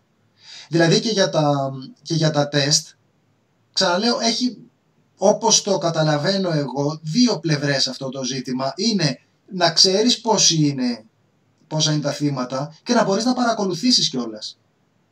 Θυμόμαστε αυτό που συζητούσαμε με την ε, Κίνα, με την 31η ε, ασθενή που ήταν υπερμεταδοτική και μας είχαν το πρόγραμμά της πώς πήγε και πρώτα πήγε σε ένα μπουφέ, σε ένα τραπέζι και μετά πήγε σε μια ε, συνάντηση και της είχαν πει να εξεταστεί και δεν εξετάστηκε και όλα αυτά και έχουμε την καταγραφή της πορείας της ασθένειας με βάση τα κρούσματα. Εμείς αυτό δεν μπορούμε να το έχουμε.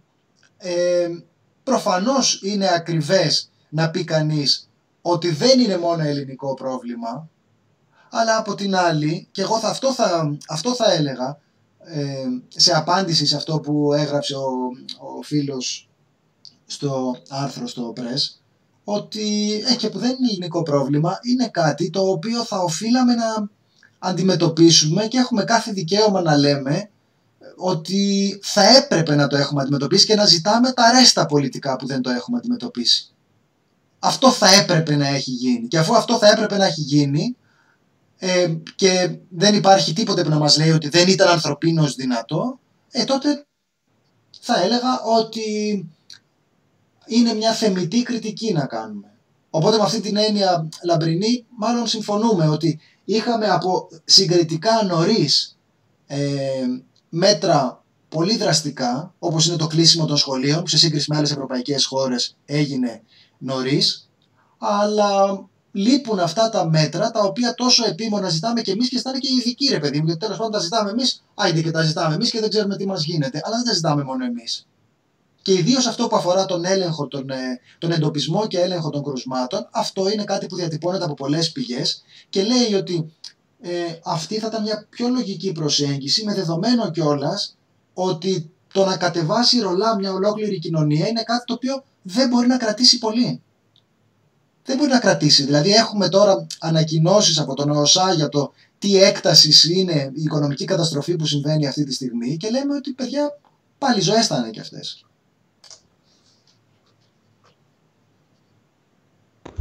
Πάρα πολλές και σε, στις πιο φτωχές χώρες, έτσι. Δηλαδή, αυτή τη στιγμή, αν δεις τα στοιχεία που για το τι σημαίνει για τη Λατινική Αμερική, είναι ανατριχιαστικό. Τα έχουμε σε άνθρωπο που δημοσιεύσαμε το Σαββατοκύριακο. Αν δεις τι σημαίνει αυτό για την Αφρική που ήδη πλήττεται, επίσης είναι ανατριχιαστικό. Γιατί είναι ήδη χτυπημένες οικονομίες και για τη δική μας οικονομία. Αλλά αυτό είναι δεύτερο. Εγώ θα επιμείνω δεν ελήφθησαν τα μέτρα όταν έπρεπε. Ελήφθησαν νωρίτερα από ό,τι στην υπόλοιπη Ευρώπη και την Αμερική, όπου κοιμούνταν όρθιοι όλοι αλλά ο κίνδυνος ήταν ορατός και τους λοιμοξιολόγους έπρεπε να τους έχουν συμβούλους και από δίπλα πολύ πριν. Πολύ πριν. Δεν, Βρε, δεν προλαβαίναμε. Δεν προλαβαίναμε. Καθαρά Δευτέρα είχαμε εισβολή. Εδώ πέρα πόλεμο, δεν θυμάσαι. Αχ, να. Έτσι, δεν προλαβαίναμε. Πόλεμο, σωστά. Είχαμε άλλη δουλειά τότε. Τους οποίους ε, επίσης να, να πούμε και γι' αυτό ότι έχουμε ήδη μία ανακοίνωση για τη μόρια, έτσι και για άλλα στρατόπεδα, για τον κίνδυνο που υπάρχει. Πλέον διεθνώς έχουμε διαμαρτυρία γι' αυτό, έτσι δεν είναι; μια ερώτηση στο chat γι' αυτό, Λαμπρινή, οπότε πες το αυτό. Είναι από τα πράγματα που είναι πάρα πολύ σημαντικά. Λοιπόν, ε, έχουμε ήδη γιατρούς από όλο τον κόσμο, ανθρώπους από, από μη κυβερνητικές οργανώσεις σε όλο τον κόσμο, να καλούν να φύγουν οι άνθρωποι από αυτή τη στιγμή δεν είναι απλώς η υγειονομική βόμβα όπως συχνά πυκνά λέγαμε. Αυτή τη στιγμή είναι εξόντωση αυτών των ανθρώπων έτσι και πέσει και κορονοϊός. Αυτή είναι η κατάσταση. Το SOS Moria είναι το site, όποιο θέλει να δει λεπτομέρειες. Και είναι κάτι που μας βαρύνει όλους, έτσι. Και σιγά μην ασχοληθεί αυτή η συγκεκριμένη κυβέρνηση με αυτό. Ο Μιλτιάδης Βαρδιώτη, μεταξύ άλλων. Με όσα έχουν γίνει στα σύνορα τις τελευταίες μέρες, τις τελευταίες εβδομάδες. Νομίζω ότι είναι ένα πάρα πολύ σημαντικό θέμα και ότι οφείλουμε να το αναδείξουμε από που είμαστε.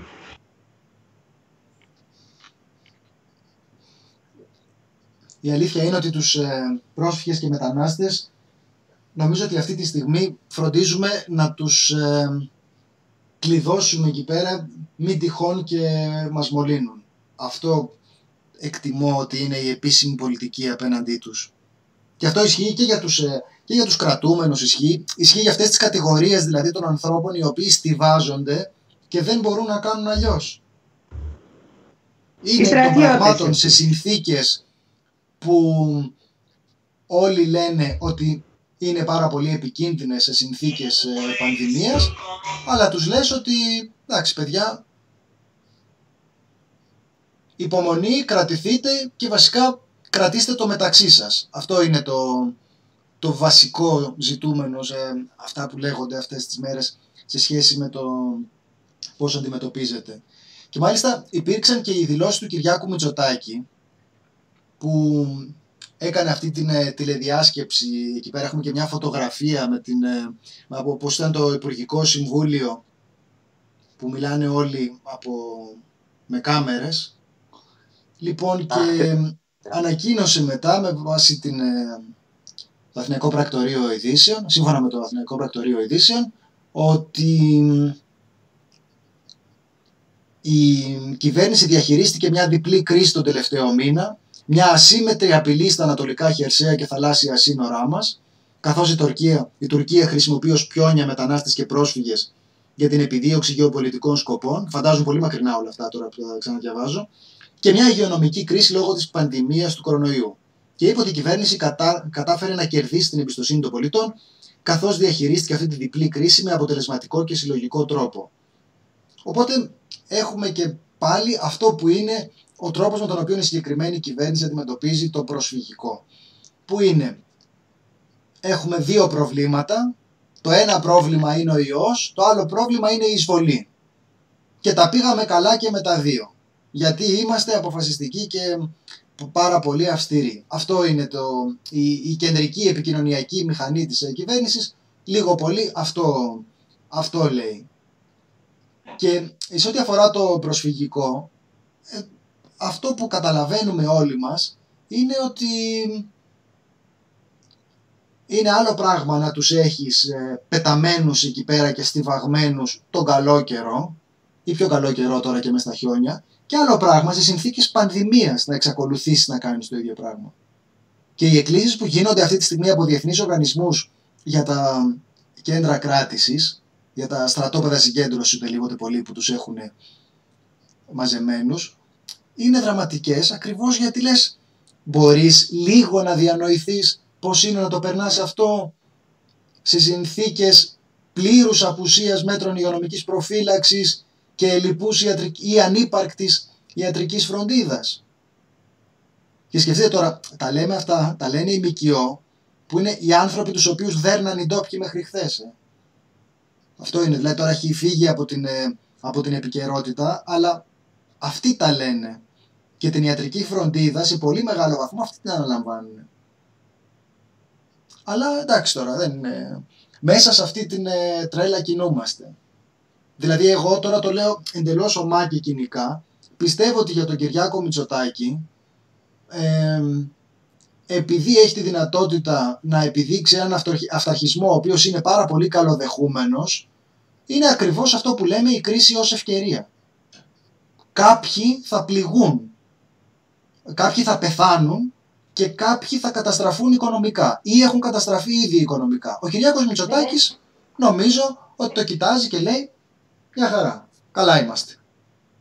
Μούρι θα πουλάμε ότι όσο πιο σκληρά φερθώ τόσο πιο πολύ θα μου λένε μπράβο. Ε αυτό τώρα τι καλύτερο να σου τύχει από αυτό.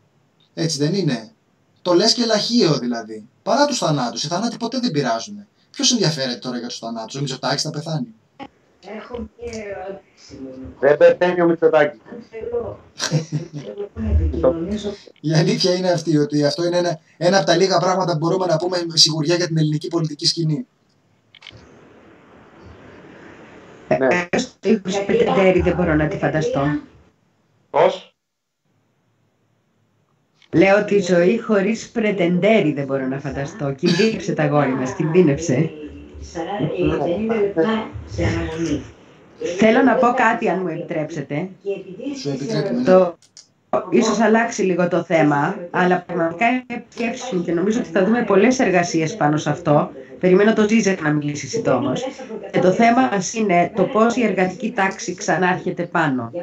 Πώς ξανααποδεικνύει η εργατική τάξη, και θα βάλω και τους γιατρούς μέσα, αλλά τους νοσηλευτές, τη καθαριότητα, όλους τους ανθρώπους που αυτή τη στιγμή είναι στον δρόμο, την εργατική τάξη των σημερινών συνθήκων, πώς αποδεικνύεται η μόνη κινητήρια ουσιαστική δύναμη. Και πώς αυτό σημαίνει ότι μέσα από όλη αυτή την ιστορία, αν κινηθούμε σωστά, μπορεί να επανακτήσουμε ένα μέρος της δύναμής μας. Ένα μέρος των δικαιωμάτων μας πάλι. Είναι πάνω σε θανάτους δικών μας ανθρώπων, έτσι. Αυτοί που πεθαίνουν δεν είναι οι πλούσιοι. Έτσι όπως γίνεται πάντα, αλλά γίνεται με έναν άλλο τρόπο τώρα. Και είναι κάτι πάρα πολύ σημαντικό. Δεν είναι διανοούμενη και δεν είμαι ο ειδικός να το αναλύσει ούτε μαρξιστολόγος, αλλά ότι αυτό που βλέπουμε αυτή τη στιγμή, το σκεφτόμουν σήμερα, είναι μια επανάκαμψη, μια επανεμφάνιση πολύ δυναμική της εργατικής τάξης ως του μόνου που μπορεί να κρατήσει όρθιο τον πλανήτη. Ε, ωραία, ωραία σκέψη. Ωραία βάση. Ναι. Εγώ δεν συμμερίζομαι κανένα αισιόδοξο σενάριο αυτές τις μέρες, ε, Λαμπρινή. Ε...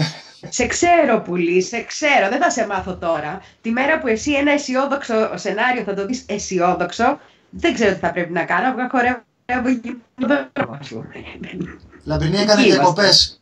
Μήπως, μήπως είπες ότι θα βγεις γυμνή να χορεύεις στους δρόμους; Τη μέρα που θα δεχθείς εσύ Ναι, ψηλό σενάριο. Ναι, τι θα κάνεις με νοιάζει. Αυτό που είπες θα κάνω. Θα Α, πω και θα εντάξει. χορεύω στην τσιμισκή γυμνή. Ήθελα, ήθελα να σιγουρευτώ ότι άκουσα καλά. Αυτό ήταν το, αυτό ήταν το ζήτημα. Παγάσα.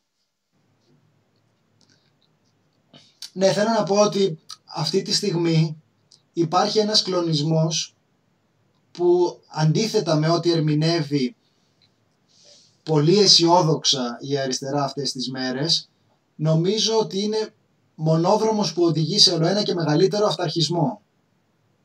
Ε, δεν μπορώ να δω κάτι άλλο εγώ. Είμαι σίγουρος ότι αυτό που συμβαίνει αυτές τις μέρες είναι μια τεράστια, ένα τεράστιο κύμα παραχώρησης ελευθεριών το οποίο, εντάξει, μαζί φαντάζομαι τα ίδια, τα ίδια διαβάζουμε όλοι. Είδαμε λίγο τον ε, Μα σε τι Χαρά. συνθήκες σε τι συνθήκες εξεγέρθηκε η εργατική τάξη και σε τι συνθήκες πήρε τα πράγματα στα χέρια της; Μας τα χαρίσανε τίποτα; Οπότε μπορείς να ξαναβάλεις ρίζες και να ξαναδείξεις τη δύναμή σου μπορείς να γίνεις κάτι. Ο εχθρός είναι γνωστός, δεν είναι κάτι... Φυσικά και δεν θα μας το δώσουν γιατί είμαστε ωραίοι. Ωστόσο, οι συνθήκες είναι τέτοιες, πιστεύω, γι' αυτό το λέω, που μπορούμε να ελπίζουμε ότι αυτό θα συμβεί. Αυτή τη στιγμή σκέψου όχι εμάς, την Ιταλία. Σκέψου την εργατική τάξη της Ιταλίας, τους ανθρώπους που δίνουν όλους αυτούς τους αγώνες σε μια βιομηχανική χώρα, εκβιομηχανισμένη χώρα. Έτσι. Τι θα σημαίνει για αυτή τη χώρα; Και ελπίζουμε να φτάσουν και εδώ κάποια πράγματα. Τι θα σημαίνει για την Ισπανία, που επίσης είναι μια τέτοια χώρα; Το ότι η εργατική της τάξη που έχει χάσει ένα σωρό δικαιώματα όπως και εμείς, γιατί ανοίξει το φτωχό ξαφνικά παίρνει δύναμη ξανά στα χέρια της. Αυτό σκέφτομαι και γι' αυτό είμαι αισιόδοξη. Δεν πιστεύω θα μας χαρίσουν τίποτα, αλλά πιστεύω ότι θα, μας, θα ανακαλύψουμε ξανά οι ίδιοι τους εαυτούς μας. Το ποιοι είμαστε και το τι προσφέρουμε σαν εργατική Όχα μαν τάξη. Λαμπρίνη. Τι να πω. Ξέρω ότι τώρα καταλαβαίνω και την αναφορά στον ε, Ζίζεκ, γιατί αυτή ήταν και η ανάλυση του Ζίζεκ για τον ε, Τραμπ, ότι όσο χειρότερα τόσο καλύτερα. Ε, υπάρχει πάντως και ένα άλλο ενδεχόμενο. Να είναι όσο χειρότερα τόσο χειρότερα τα πράγματα. Δηλαδή, ενώ καταλαβαίνω ότι θα έλεγε Ναι, κανείς Κωνσταντίνε, πως- σε ξέρω, σε ξέρω. ναι. Ότι αυτά πιέζουν και συζητούσα και με ένα φίλο στο τηλέφωνο ασφαλώς και ο οποίος μου έλεγε περίπου αυτό. Ότι είναι χειρότερα αλλά δεν ξέρω, είμαι και μιας ηλικίας τώρα μου λέει, ίσως θα πρέπει να το χαρώ. Γιατί αν είναι να γίνει κάτι έτσι θα γίνει.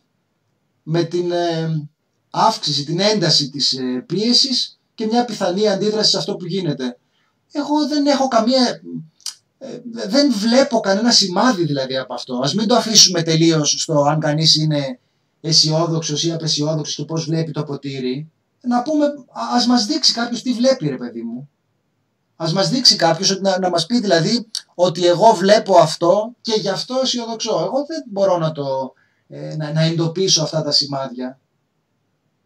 Δηλαδή να πούμε ότι στην Ελλάδα ας πούμε αυτή τη στιγμή διαμορφώνονται αυτές οι συνθήκες ε, αυταρχισμού, έχεις μια κυβέρνηση η οποία το θεωρεί μια μεγάλη ευκαιρία επέκτασης του πεδίου της ε, κυριαρχίας και η οποία ταυτοχρόνως δεν ικανοποιεί πολύ δίκαια αιτήματα για την ε, θετική αντιμετώπιση, δηλαδή αυτά που, λέμε, αυτά που περιγράφαμε πριν ως ε, αιτήματα που θα είχαν σχέση με την ε, ενίσχυση του συστήματος υγείας και θα είχε ας πούμε κόσμο που να πιέζει προς αυτή την κατεύθυνση. Εγώ δεν το βλέπω αυτό. Δεν ξέρω πώς θα γινόταν. Θα γινόταν μάλλον διαδικτυακά αυτή τη στιγμή που είναι η μόνη μορφή κοινωνίας που γνωρίζουμε αυτές τις μέρες που είμαστε απομονωμένοι στα σπίτια μας. Αλλά δεν το βλέπω πόσα, ε, που είναι αυτά τα σκυρτήματα έστω. Δηλαδή να το, ε, να το εντοπίσουμε σε μια Συγγνώμη, μορφή Κάτσε, έστω κάτσε, πάρα κάτσε. πολύ μικρή. Να το εντοπίσουμε. Α, Είναι στα νοσοκομεία αυτή τη στιγμή ο αγώνας. Είναι στους δρόμους. Είναι εκεί που καθαρίζουν. Δεν είμαστε εμείς στα σπίτια μας αυτοί που δίνουν τον αγώνα για την εργατική τάξη αυτή. Είναι οι άνθρωποι που είναι 20.000, 30.000, 40.000. Γι' αυτό μίλησα για το τι γίνεται στην Ευρώπη αυτή τη στιγμή. Στην Ισπανία, στην Ιταλία, στη Γαλλία, μετράμε εκατομμύρια ανθρώπους που θυσιάζονται, μπαίνουν στην πρώτη γραμμή. Και αυτοί είναι οι άνθρωποι της εργατικής τάξης. Ξαναλέω, η συγκρότηση και η συνειδητοποίηση πάντα έτσι έρχεται. Δεν μας έρχεται από πουθενά αλλού. Δεν είμαστε εμείς εδώ που δίνουμε. Εμείς δίνουμε τον αγώνα μας με αυτό το μέσο που έχουμε. Κάνουμε ραδιόφωνο. Προσπαθούμε να είμαστε κοντά στους ανθρώπους μας και να τους κρατάμε όρθιους. Έτσι. Εγώ έτσι το βλέπω αυτή την περίοδο. Ότι αυτή είναι η δουλειά μας, ας πούμε. Ο ακτιβισμός μας ο μήνυ. Αλλά ουσιαστικά αυτή τη στιγμή έχεις ένα σύστημα που καταραίει, που αποδεικνύεται ότι ο φιλελευθερισμός η αντιμετώπιση των ανθρώπων ως ε, μιας μηχανής που πρέπει να κόβει λεφτά ουσιαστικά. Σε χιλιάδες και απ' την άλλη υπάρχει μια εργατική τάξη που είναι η μόνη η οποία μπορεί να απαντήσει σε αυτό. Δεν μπορείς να πεις ότι σε βάθος χρόνου δεν θα το συνειδητοποιήσει αυτό η εργατική τάξη. Μόλις ανασάνουμε, φυσικά και θα το συνειδητοποιήσει. Τέτοιες περίοδοι είναι την, την αντίσταση τη μεγάλη και τις νίκες. Ε. ε και τις γεννάνε μετά από νεκρούς, γι' αυτό το είπα και πριν. Γράφει ο Νίκ Βαλ, ξεβρακώθηκε το σύστημα ε, στην κυριολεξία, αυτό κάτι θα αφήσει. Εγώ παιδιά δεν το βλέπω αυτό. Δεν το βλέπω αυτό. Δηλαδή αυτό θα, θα απαιτούσε να, να υπάρχει μια κυρίαρχη ανάλυση αυτή τη στιγμή που να λέει ότι αυτός ο τρόπος με τον οποίο έχουμε διαχειριστεί τα πράγματα δεν δούλεψε και ορίστε να που έχουμε έναν άλλον και τον οποίον άλλον μπορούμε πρώτον να τον εξηγήσουμε και να τον παρουσιάσουμε και δεύτερον αυτοί είναι οι άνθρωποι που θα μας τον ε, φέρουν. Δηλαδή αυτό που παραδοσιακά ήταν η Επανάσταση που απαιτούσε ένα συλλογικό πρόταγμα και ένα επαναστατικό υποκείμενο. Κάποιον που θα το κάνει αυτό. Που, τι βλέπετε τώρα από όλα αυτά, εγώ δεν ξέρω. Δεν βλέπω τίποτα δηλαδή από όλα αυτά. Βλέπω προφανώς μια συνθήκη πάρα πολύ μεγάλης πίεσης προς τους ανθρώπους γιατί είναι μια καταστροφή που περιλαμβάνει θανάτους και τεράστια οικονομική ε, για οικονομικό αρμαγεδόνα και λες ότι μέσα από, μέσα από αυτό θα χρειαζόταν κάτι να βλέπω. Αλλά αυτό το κάτι παραδοσιακά στην πολιτική θεωρία θα έπρεπε να περιλαμβάνει το τι πάμε να κάνουμε και το ποιος θα το κάνει. Εδώ δεν, δεν υπάρχει τίποτε από αυτά. Και υπάρχει απλώς η πεποίθηση ότι δείξαμε πως σε τέτοιες συνθήκες χρειαζόμαστε το κράτος. Ρε παιδιά, αυτό δεν λέει τίποτα. Δεν λέει τίποτα, διότι πολύ απλά και στην ε, κρίση του 8 μια χαρά στραφήκανε στο κράτος.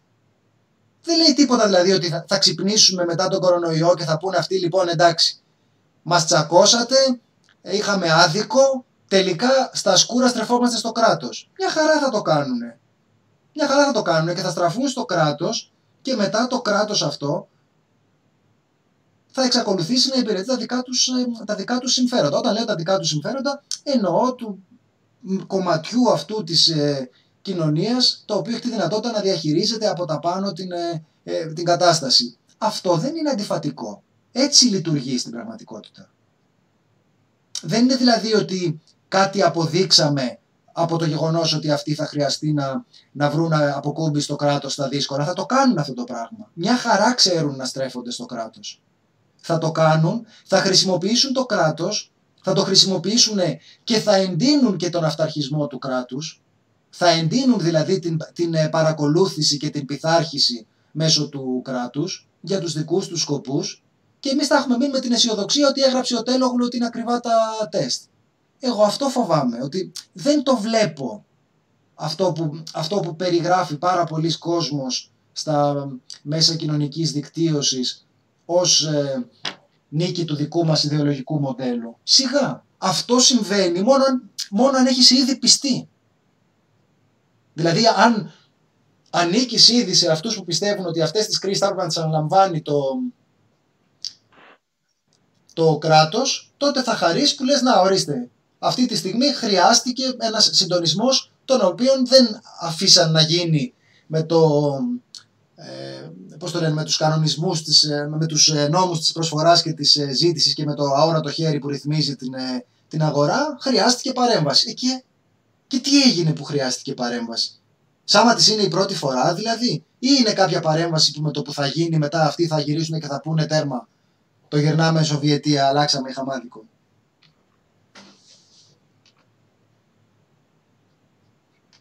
Κωνσταντίνε, εγώ νομίζω ότι το, Το κενό στην κουβέντα μας έρχεται από τη στιγμή που η όλη συζήτηση σταματάει στην αισιοδοξία.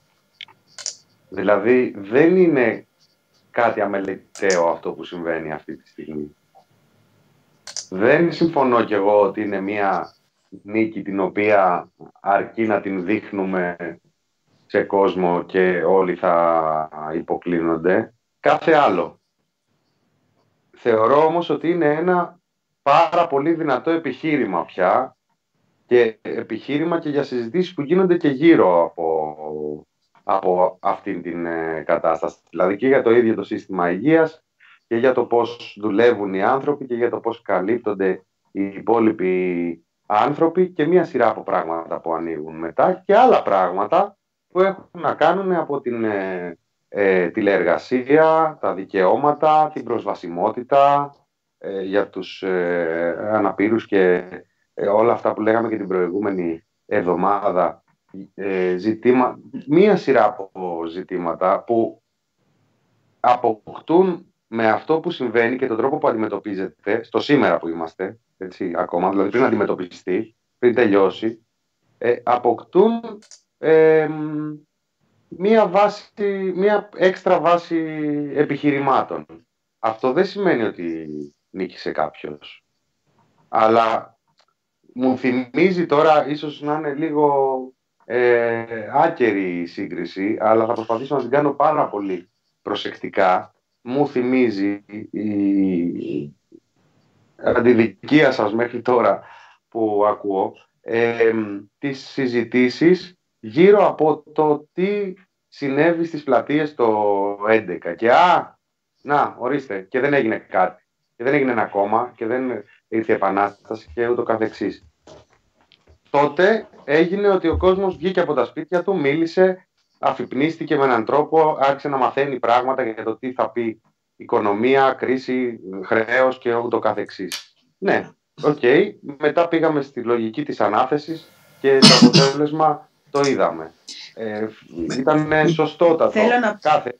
Μινά, ε, να, να προσπαθήσω λίγο να, να, να, προσπαθήσω λίγο να τα συζητήσω ένα-ένα αυτά που λες γιατί νομίζω ότι έχει, έχει ενδιαφέρον να το κάνουμε όσο το δυνατόν πιο μεθοδικά και αναλυτικά.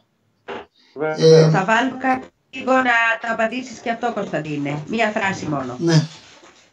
Το οποίο είναι το εξής.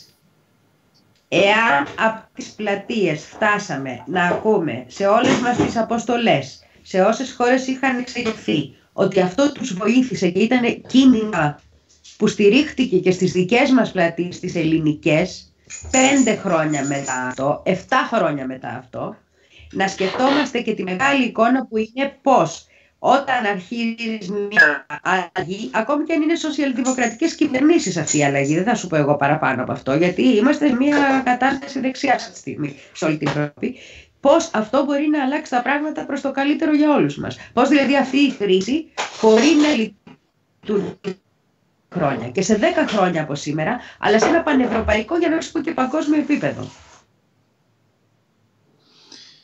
Ε, εγώ ξεκινάω από, το, από τους αγανακτισμένους, από το επιχείρημα για τους αγανακτισμένους.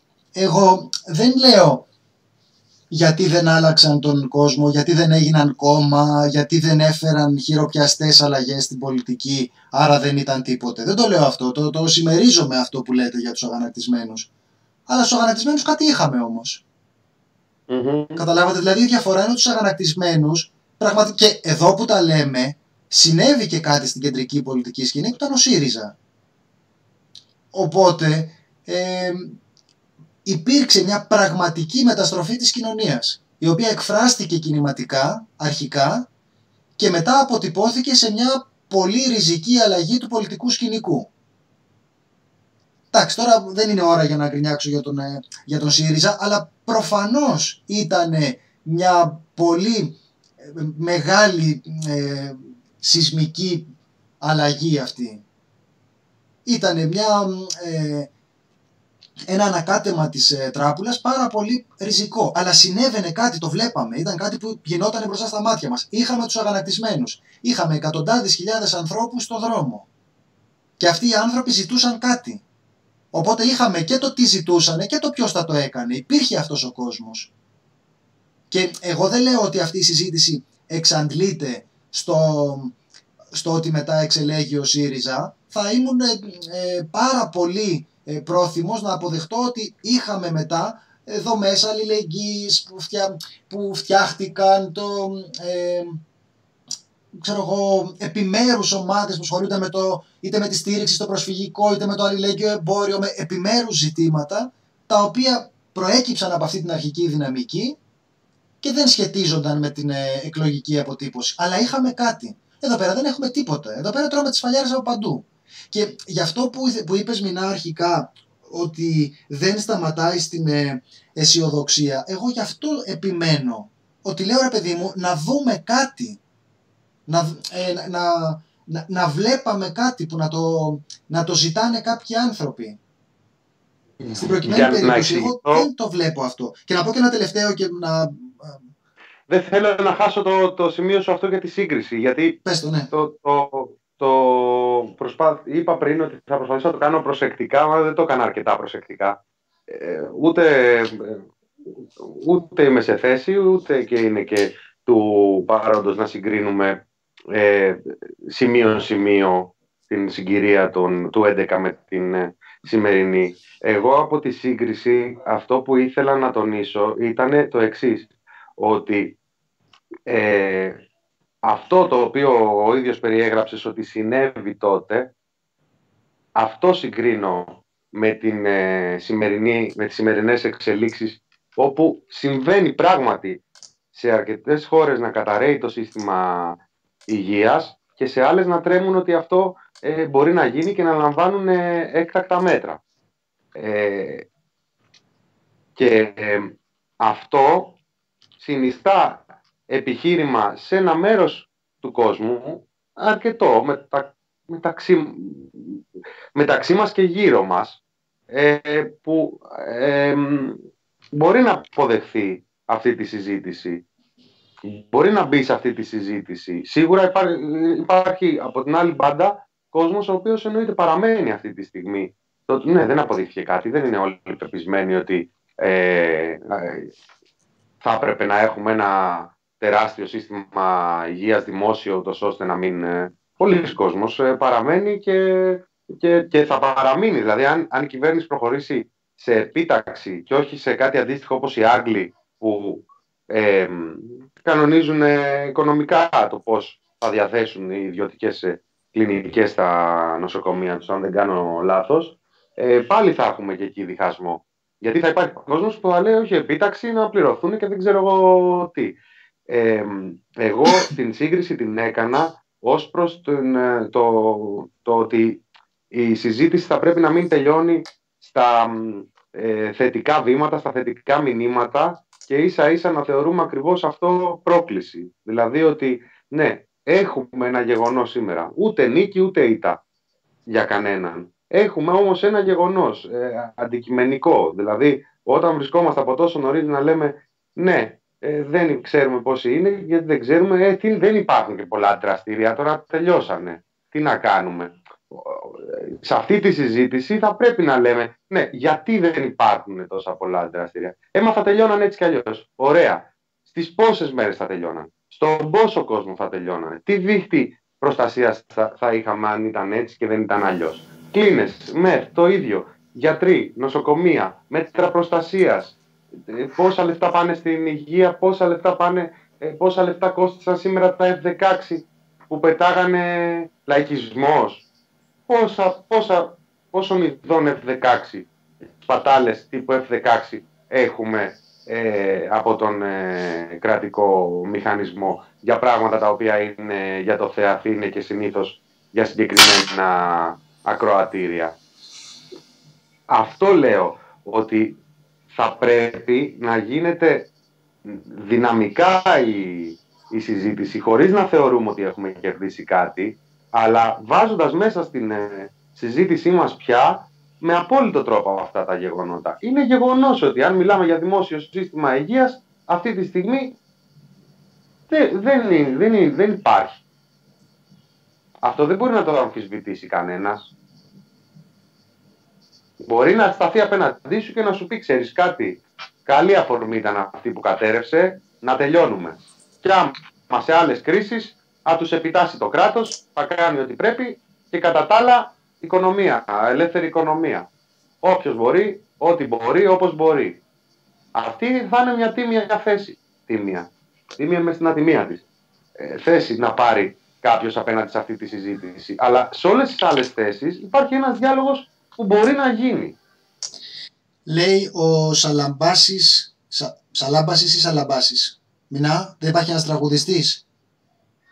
Ε, τι, Δεν θα- Σαλάμπασης. Ε, Σαλάμπασης. Λοιπόν, ωστόσο, ρε παιδιά, ο κορονοϊός φέρνει στην ατζέντα ζητήματα που είναι- που είναι προνομιακός χώρος της αριστεράς μετά από μια περίοδο που η ατζέντα ήταν μάλλον δεκ- δεξιά, ακροδεξιά, με μακεδονικό κτλ. Ε, εγώ το καταλαβαίνω αυτό και το, και το ακούω αυτό. Ε, το πρόβλημά μου με αυτή την ανάλυση είναι το εξής. Ότι πολύ φοβάμαι ότι από ένα σημείο και μετά δεν έχουμε να κάνουμε με επιχειρήματα. Δηλαδή το αντιμετωπίζουμε, λες και φάνηκε ότι είχαμε δίκιο. Παιδιά, δίκιο έχουμε. Δίκιο έχουμε. Δηλαδή, στις Ηνωμένες Πολιτείες έχετε, δει- είμαι σίγουρος ότι έχετε διαβάσει, έχετε δει τα ντοκιμαντέρ αυτά για, την, ε, για το τι συμβαίνει με τους ανθρώπους που δεν μπορούν να έχουν ε, υγειονομική κάλυψη από τις ε, ασφαλιστικές τους εταιρείες, οπότε πεθαίνουν για ψηλουπίδημα, γιατί είναι απροστάτευτοι απέναντι απλώς στα αυτό. χτυπήματα της μοίρας. Αν αρρωστήσουν, την πατήσανε. Σε αυτό δίκιο έχουμε. Δεν είναι ότι μας λείπει το δίκιο. Ούτε μας λείπουν τα επιχειρήματα. Αυτό που έχουμε απέναντί μας, προσπαθώ να πω, ότι είναι ένα σύστημα το οποίο π- κατορθώνει να καλύπτει τα ζητήματα της κοινωνικής δικαιοσύνης με ζητήματα στα οποία ο κόσμος ενεργοποιείται πάρα πολύ για διάφορα ζητήματα που θέτει η κεντρική ατζέντα σαν αυτά που περιγράφει ο φίλος εδώ πέρα που λέει για το, για το μακεδονικό. Μην ξεχνάμε ότι μέχρι πριν από λίγο καιρό συζητούσαμε για, το, για τον ψευδοπόλεμο που γινόταν στα σύνορά μας.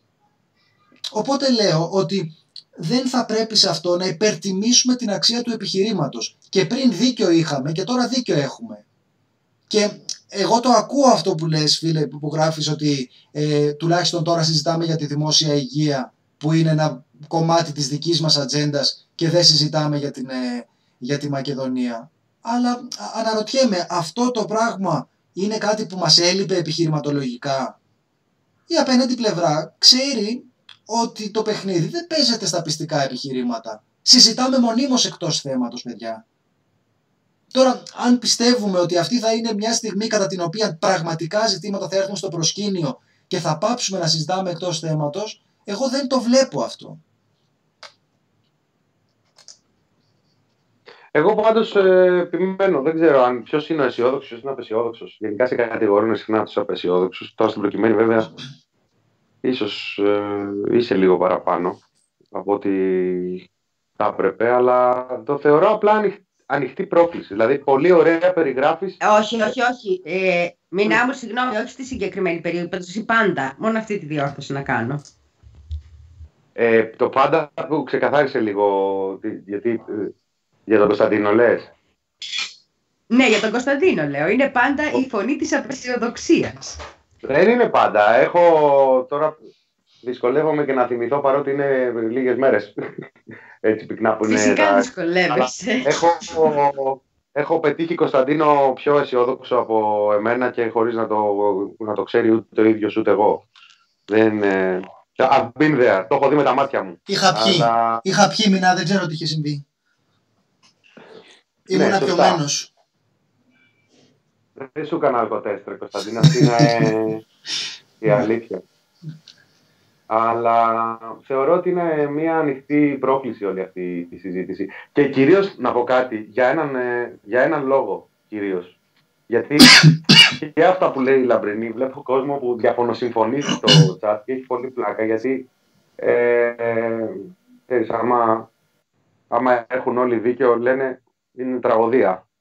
Και αυτό που ζούμε μοιάζει με κάτι τέτοιο, η μεγάλη εικόνα. Αλλά ε, Να είδες τώρα με τις εξυπνάδες έχασα και εγώ το, τον ήρμό μου. Τέλος πάντων, αυτό που ήθελα να πω είναι ότι περιγράφουμε την πρόκληση ε, για μια πολύ δυναμική, πολύ φασαριόζικη συζήτηση που πρέπει και που θα γίνει αυτονόητα, πιστεύω εγώ. Μπορεί, όπως λες, με το σχέδιο να είναι, προφανώς με το σχέδιο να είναι να ακολουθηθεί μια εντελώς ανάποδη συνταγή. Ε, όμως θα πρέπει να έχουμε στο μυαλό μας ότι ε, υπάρχει μια ολόκληρη διαδικασία σε εξέλιξη. Υπάρχουν, υπάρχει μια κατάσταση σε εξέλιξη που δεν ξέρουμε πώς ακριβώς θα βγουν οι κοινωνίες από αυτήν. Ξέρουμε ήδη όλοι και όσον αφορά τη χώρα μας, αλλά και την Ευρώπη, βλέποντας τις επιλογές, τις πολιτικές, τον τρόπο αντίδρασης, ε, υπάρχει κόσμος που, που λέει και αναλυτές ότι μπορεί να μιλάμε για εποχή προ και μετά κορονοϊού.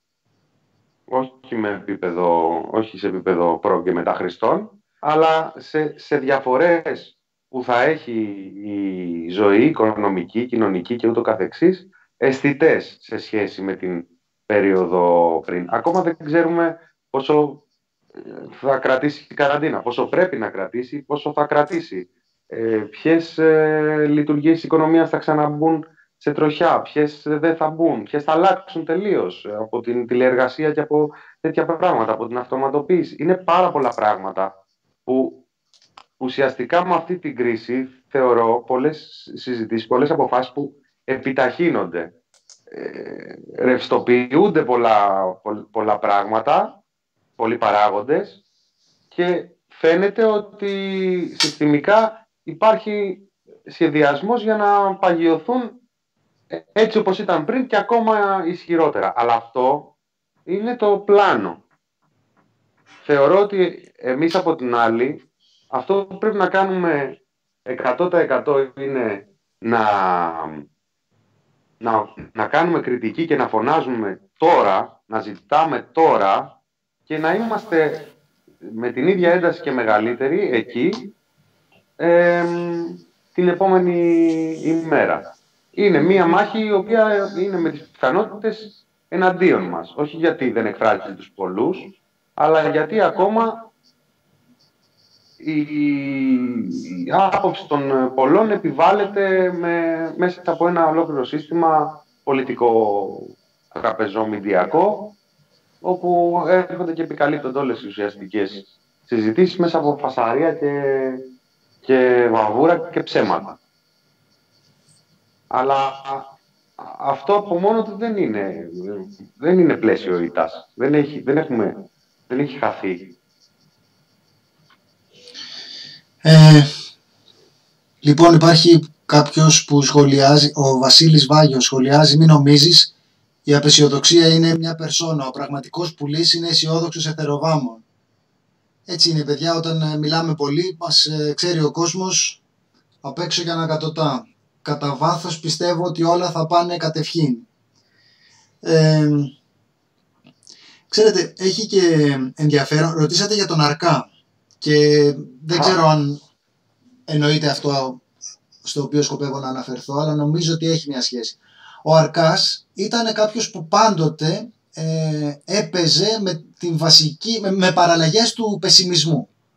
Δηλαδή, οι διάφοροι χαρακτήρες του Αρκά ανακύκλωναν ένα, ένα μοτίβο πλήρους κατεδάφισης κάθε ε, ρομαντισμού, αισιοδοξίας. Ε, και αυτό θα μπορούσαμε να το πούμε και πιο αναλυτικά, αλλά χοντρικά νομίζω ότι συνεννοούμαστε.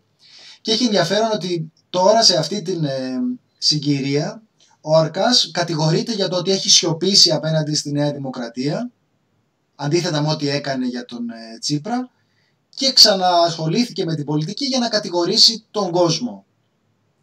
Ε, οπότε θα έλεγα σε σχέση με αυτά που συζητάμε τώρα, όταν, ε, όταν συζητάμε για το αν είμαστε αισιόδοξοι ή απεσιόδοξοι, θα πρέπει να ε, εξηγούμε και τι ακριβώς εννοούμε και πού το βασίζουμε. Δηλαδή γι' αυτό λέω ότι υπήρχε ένας πεσιμισμός ο οποίος ε, ε τώρα αυτή η κοινική περσόνα που πάντοτε ήταν το προσωπείο του Αρκά φαίνεται ότι έχει επιλέξει ως στόχο του τον ε, Κοσμάκη. Με αυτή την έννοια λέμε ότι είναι μια δεξιά σάτυρα γιατί πάντοτε ε, επιλέγει ως ε, στόχο για να σατυρήσει τον, τον ε, τυχαίο απλό άνθρωπο ο οποίος φταίει για όλα γιατί είναι ασυνείδητος και χαζός και δεν ξέρω εγώ τι άλλο. Και λέω ε, σε αυτή τη συνθήκη όπου πρέπει κανείς να αποφασίσει πού θα στρέψει τα βέλη του και όπως και ο Αρκάς έτσι και εμείς τηρουμένων των αναλογιών με τις ταπεινές μας δυνάμεις πρέπει να αποφασίσουμε πού θα στρέψουμε τα, τα βέλη μας έχω την εντύπωση ότι μου λείπει αυτό, σε αυτό που λέει ο κόσμος για το πώς θα εξελιχθούν τα πράγματα, ε, μου λείπουν κάποια σημάδια. Δηλαδή δεν, ε, δεν νιώθω ότι μου φτάνουν τα επιχειρήματα. Για να προσγειώσουμε κάπως την κουβέντα και να παραμείνουμε στο θέμα μας, που είναι τι θα γίνει με την αντιμετώπιση του κορονοϊού και τι θα μείνει στην κοινωνία από την αντιμετώπιση του κορονοϊού, εγώ φοβάμαι ότι τα σημάδια που έχουμε δεν είναι αισιόδοξα. Δηλαδή για την αντιμετώπιση του κορονοϊού φαίνεται ότι μπορεί να έχουμε επιτύχει μια καθυστέρηση. Αυτό μάλλον προκύπτει από την αναφορά των ε, ε θυμάτων, μάλλον παρά των ε, κρουσμάτων. Και από εκεί και πέρα εξακολουθούμε να το έχουμε μπροστά μας. Ως προς το τι θα μείνει στην κοινωνία μετά τον κορονοϊό, εσείς πιστεύετε ότι αυτό που θα μας μείνει μετά θα είναι η σημασία του δημόσιου ε, συστήματος υγείας και η, αξία της υγείας ως αγαθού. Εγώ φοβάμαι ότι αυτό που θα μας μείνει θα είναι η εμπέδωση της ανάγκης επιτήρησης και πειθάρχησης σε ένα πιο αυστηρό κράτος. Αυτό, αυτό, δηλαδή αυτό διαβάζω, δεν ξέρω, μπορεί και να κάνω λάθος. Αλλά μου φαίνεται πάρα πολύ σαφές ότι περί αυτού πρόκειται. Αν μου επιτρέπετε, επειδή το καταλαβαίνω απόλυτα αυτό που λες και κατά βάση βλέποντας την, ε, την κατάσταση ε, τέλος πάντων ψηλοστατικά με την έννοια του ότι αυτά που συμβαίνουν συμβαίνουν μέσα σε ένα δεδομένο πλαίσιο, σε παγκόσμιο επίπεδο, σε ευρωπαϊκό, σε εθνικό. είναι πολύ λογικό και είναι πολύ πιθανό να, να κυλήσουν έτσι. Εγώ αυτή την ανάλυση την κάνω βλέποντας το εξής. Ε, σε μεγάλο βαθμό, τις αλλαγές που συστημικά πρώτα απ' όλα θα έρθουν, ε, μόνο να τις ψυχανεμιστούμε μπορούμε.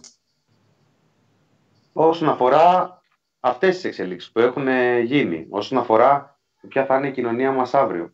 Θέλω να, όταν στον τυφώνα, όταν στον ε, τυφώνα Κατρίνα ε, καταστράφηκε η Βόρεια Καρολίνα, ήταν ένα μήνυμα, ένα σημείο εκκίνησης τέλος πάντων ενός ανασχεδιασμού στις Ηνωμένες Πολιτείες, αλλά άλλοι κανόνες ασφαλείας, άλλες, ε, μία, μία σειρά από αλλαγές τέλος πάντων έτσι, και μία συζήτηση για την κλιματική αλλαγή και όλα αυτά.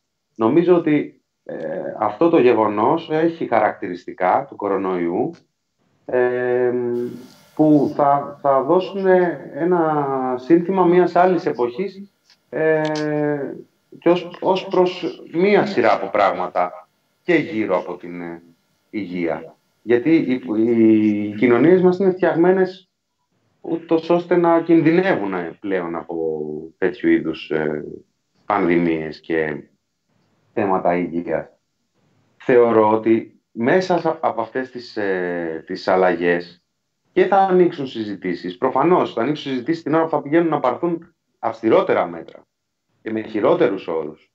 Αλλά να σου το πω, όπως λέει έτσι ρομαντικά και η, η Λαμπρενή, αυτή τη στιγμή υπάρχει και θα, θα δούμε μπροστά μας να πλώνεται μια μαγιά η οποία αφορά πολλούς. Δηλαδή και πέρα από τα στενά όρια της, ε, της χώρας μας προφανώς, έτσι. Ε, το ζήτημα είναι κατά πόσο θα βρεθούν πλειοψηφίες να, να ζητήσουν, να, να επιβάλλουν ε, τουλάχιστον το να μην πάει τόσο αυστηρά όσο σχεδιάζεται ε, αυτή τη στιγμή να, να λυθούν τα προβλήματα. Ε, βλέπουμε, ας πούμε, λέγαμε, εξαφανίστηκαν από τις παγκόσμιες οικονομίες τις δύο εβδομάδες αυτές 2-3 ε, εκατομμύρια παραπάνω. Την ίδια ώρα εμφανίζεται η Ευρωπαϊκή Κεντρική Τράπεζα με 1 τρισεκατομμύριο.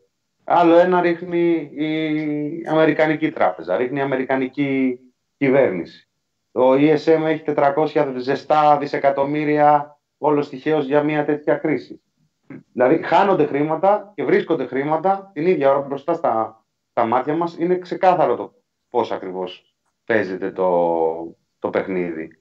Απλώς η μοίρα μας είναι να, να μην τα παρατηρούμε αυτά τα πράγματα ε, μυρολατρικά. Ε, Και αυτονο, ότι θα έρθουν αυτονόητα τέλος πάντων. Είναι, είναι πάρα πολύ μεγάλος ο κίνδυνος να έρθουν. Αλλά νομίζω ότι αξίζει και από σήμερα να, τη- να τις κάνουμε αυτές τις συζητήσεις και αξίζει να αφήσουμε και ένα κουτάκι ανοιχτό για, για το, το τι φόρμα θα λάβουν αυτές τις συζητήσεις τους επόμενους ε, ε, μήνες γιατί τουλάχιστον θα είναι μια ευκαιρία. διαβάζω την ε, παρουσίαση της συνέντευξης που παραχώρησε ο Γκουρία στο BBC, ο Γενικός Γραμματέας του ΟΣΑ. Και ο οποίος έλεγε σχετικά και με την ε, συζήτησή μας ότι είχε πει στις 2 Μαρτίου, που δεν είναι και τόσο μακριά, είναι πόσο, 22 μέρες, ε, μια σοβαρή έξαρση του ιού θα μπορούσε να μειώσει κατά το μισό, στο 1,5%, στο 1,5% την ανάπτυξη της παγκόσμιας οικονομίας. Ε, αυτό λέει φαίνεται ότι ήταν πολύ αισιόδοξο μηνά. Και λέει είναι αβέβαιος ο αριθμός των ε, θέσεων εργασίας που θα χαθούν, των εταιριών που θα χρεοκοπήσουν. Φαντάζομαι ότι όλοι όσοι μιλάμε εδώ πέρα και όσοι ακούτε εδώ πέρα έχετε εικόνα αυτού του πράγματος. Φίλους που απολύθηκαν και εταιρείες που έκλεισαν, έτσι δεν είναι; Αυτό είναι κάτι που συμβαίνει αρκετά ώστε να το γνωρίζουμε όλοι εμπειρικά. Δεν είναι κάτι που είναι πάρα πολύ μακρινό. Συμβαίνει με τη μορφή μιας ακόμη επιδημίας στην οικονομία αυτή τη φορά.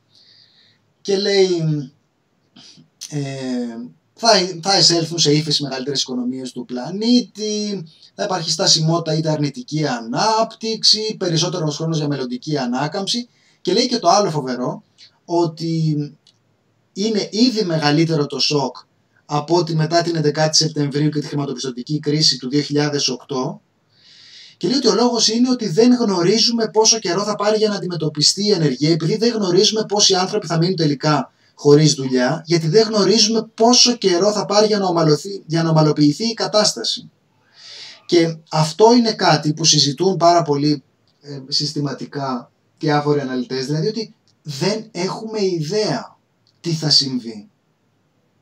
Νομίζω ότι μία παράμετρος που σχετίζεται με το αν μπορούμε να κοιτάζουμε με κάποια αισιοδοξία ή όχι αυτά που έχουμε μπροστά μας είναι... Καλώς τον. Ορίστε, Καλώς τον. τι έγινε; Όχι, σε σένα το λέω, σε σένα. Α, ε, α, με σχολιάζω εγώ από κάτω, sorry, δεν ήθελα να σε... α, Είναι και δύσκολο. Νόμιζα ότι κάποιος μπήκε στο στούντιο, αλλά μετά θυμήθηκα ότι δεν έχουμε στούντιο. Λέω, το... αν αν ε, έλεγες ε, μία πηγή αισιοδοξίας, πώς το έλεγες; Να μην σου βάλω και λόγια στο στόμα. Όχι μόνο το ανάποδο θα έλεγα, ότι εδώ πέρα το πρόβλημα είναι ότι δεν ξέρουμε πού τελειώνει αυτό το πράγμα. Δηλαδή η 11η Σεπτεμβρίου ήταν ένα γεγονός. Μπορεί να υπήρχε ο φόβος ότι θα ξαναγίνει και τι θα κάνει και τι θα δείξει, αλλά ήταν ένα γεγονός. Εδώ πέρα δεν ξέρουμε πότε τελειώνει. Δεν ξέρουμε δηλαδή ότι μετά από έναν μήνα καραντίνας θα μπορούμε να βγούμε από τα σπίτια μας και να έχει ξεπεραστεί το πρόβλημα. Οπότε αυτό όπως, όπως καταλαβαίνεις ε, δημιουργεί ένα περιβάλλον στο οποίο η αισιοδοξία είναι ακόμη πιο δύσκολη. Είναι ακόμη πιο δύσκολη. Ακριβώς για αυτό το λόγο δηλαδή. Ότι δεν έχουμε ιδέα πέρα από τις δευτερεύουσες, τις έμεσες συνέπειες, δηλαδή αυτό που συμβαίνουν στην οικονομία, επιχειρήσεις που κλείνουν, κόσμος που βγαίνει στην ανεργία. Δεν ξέρουμε πού τελειώνει το πρόβλημα.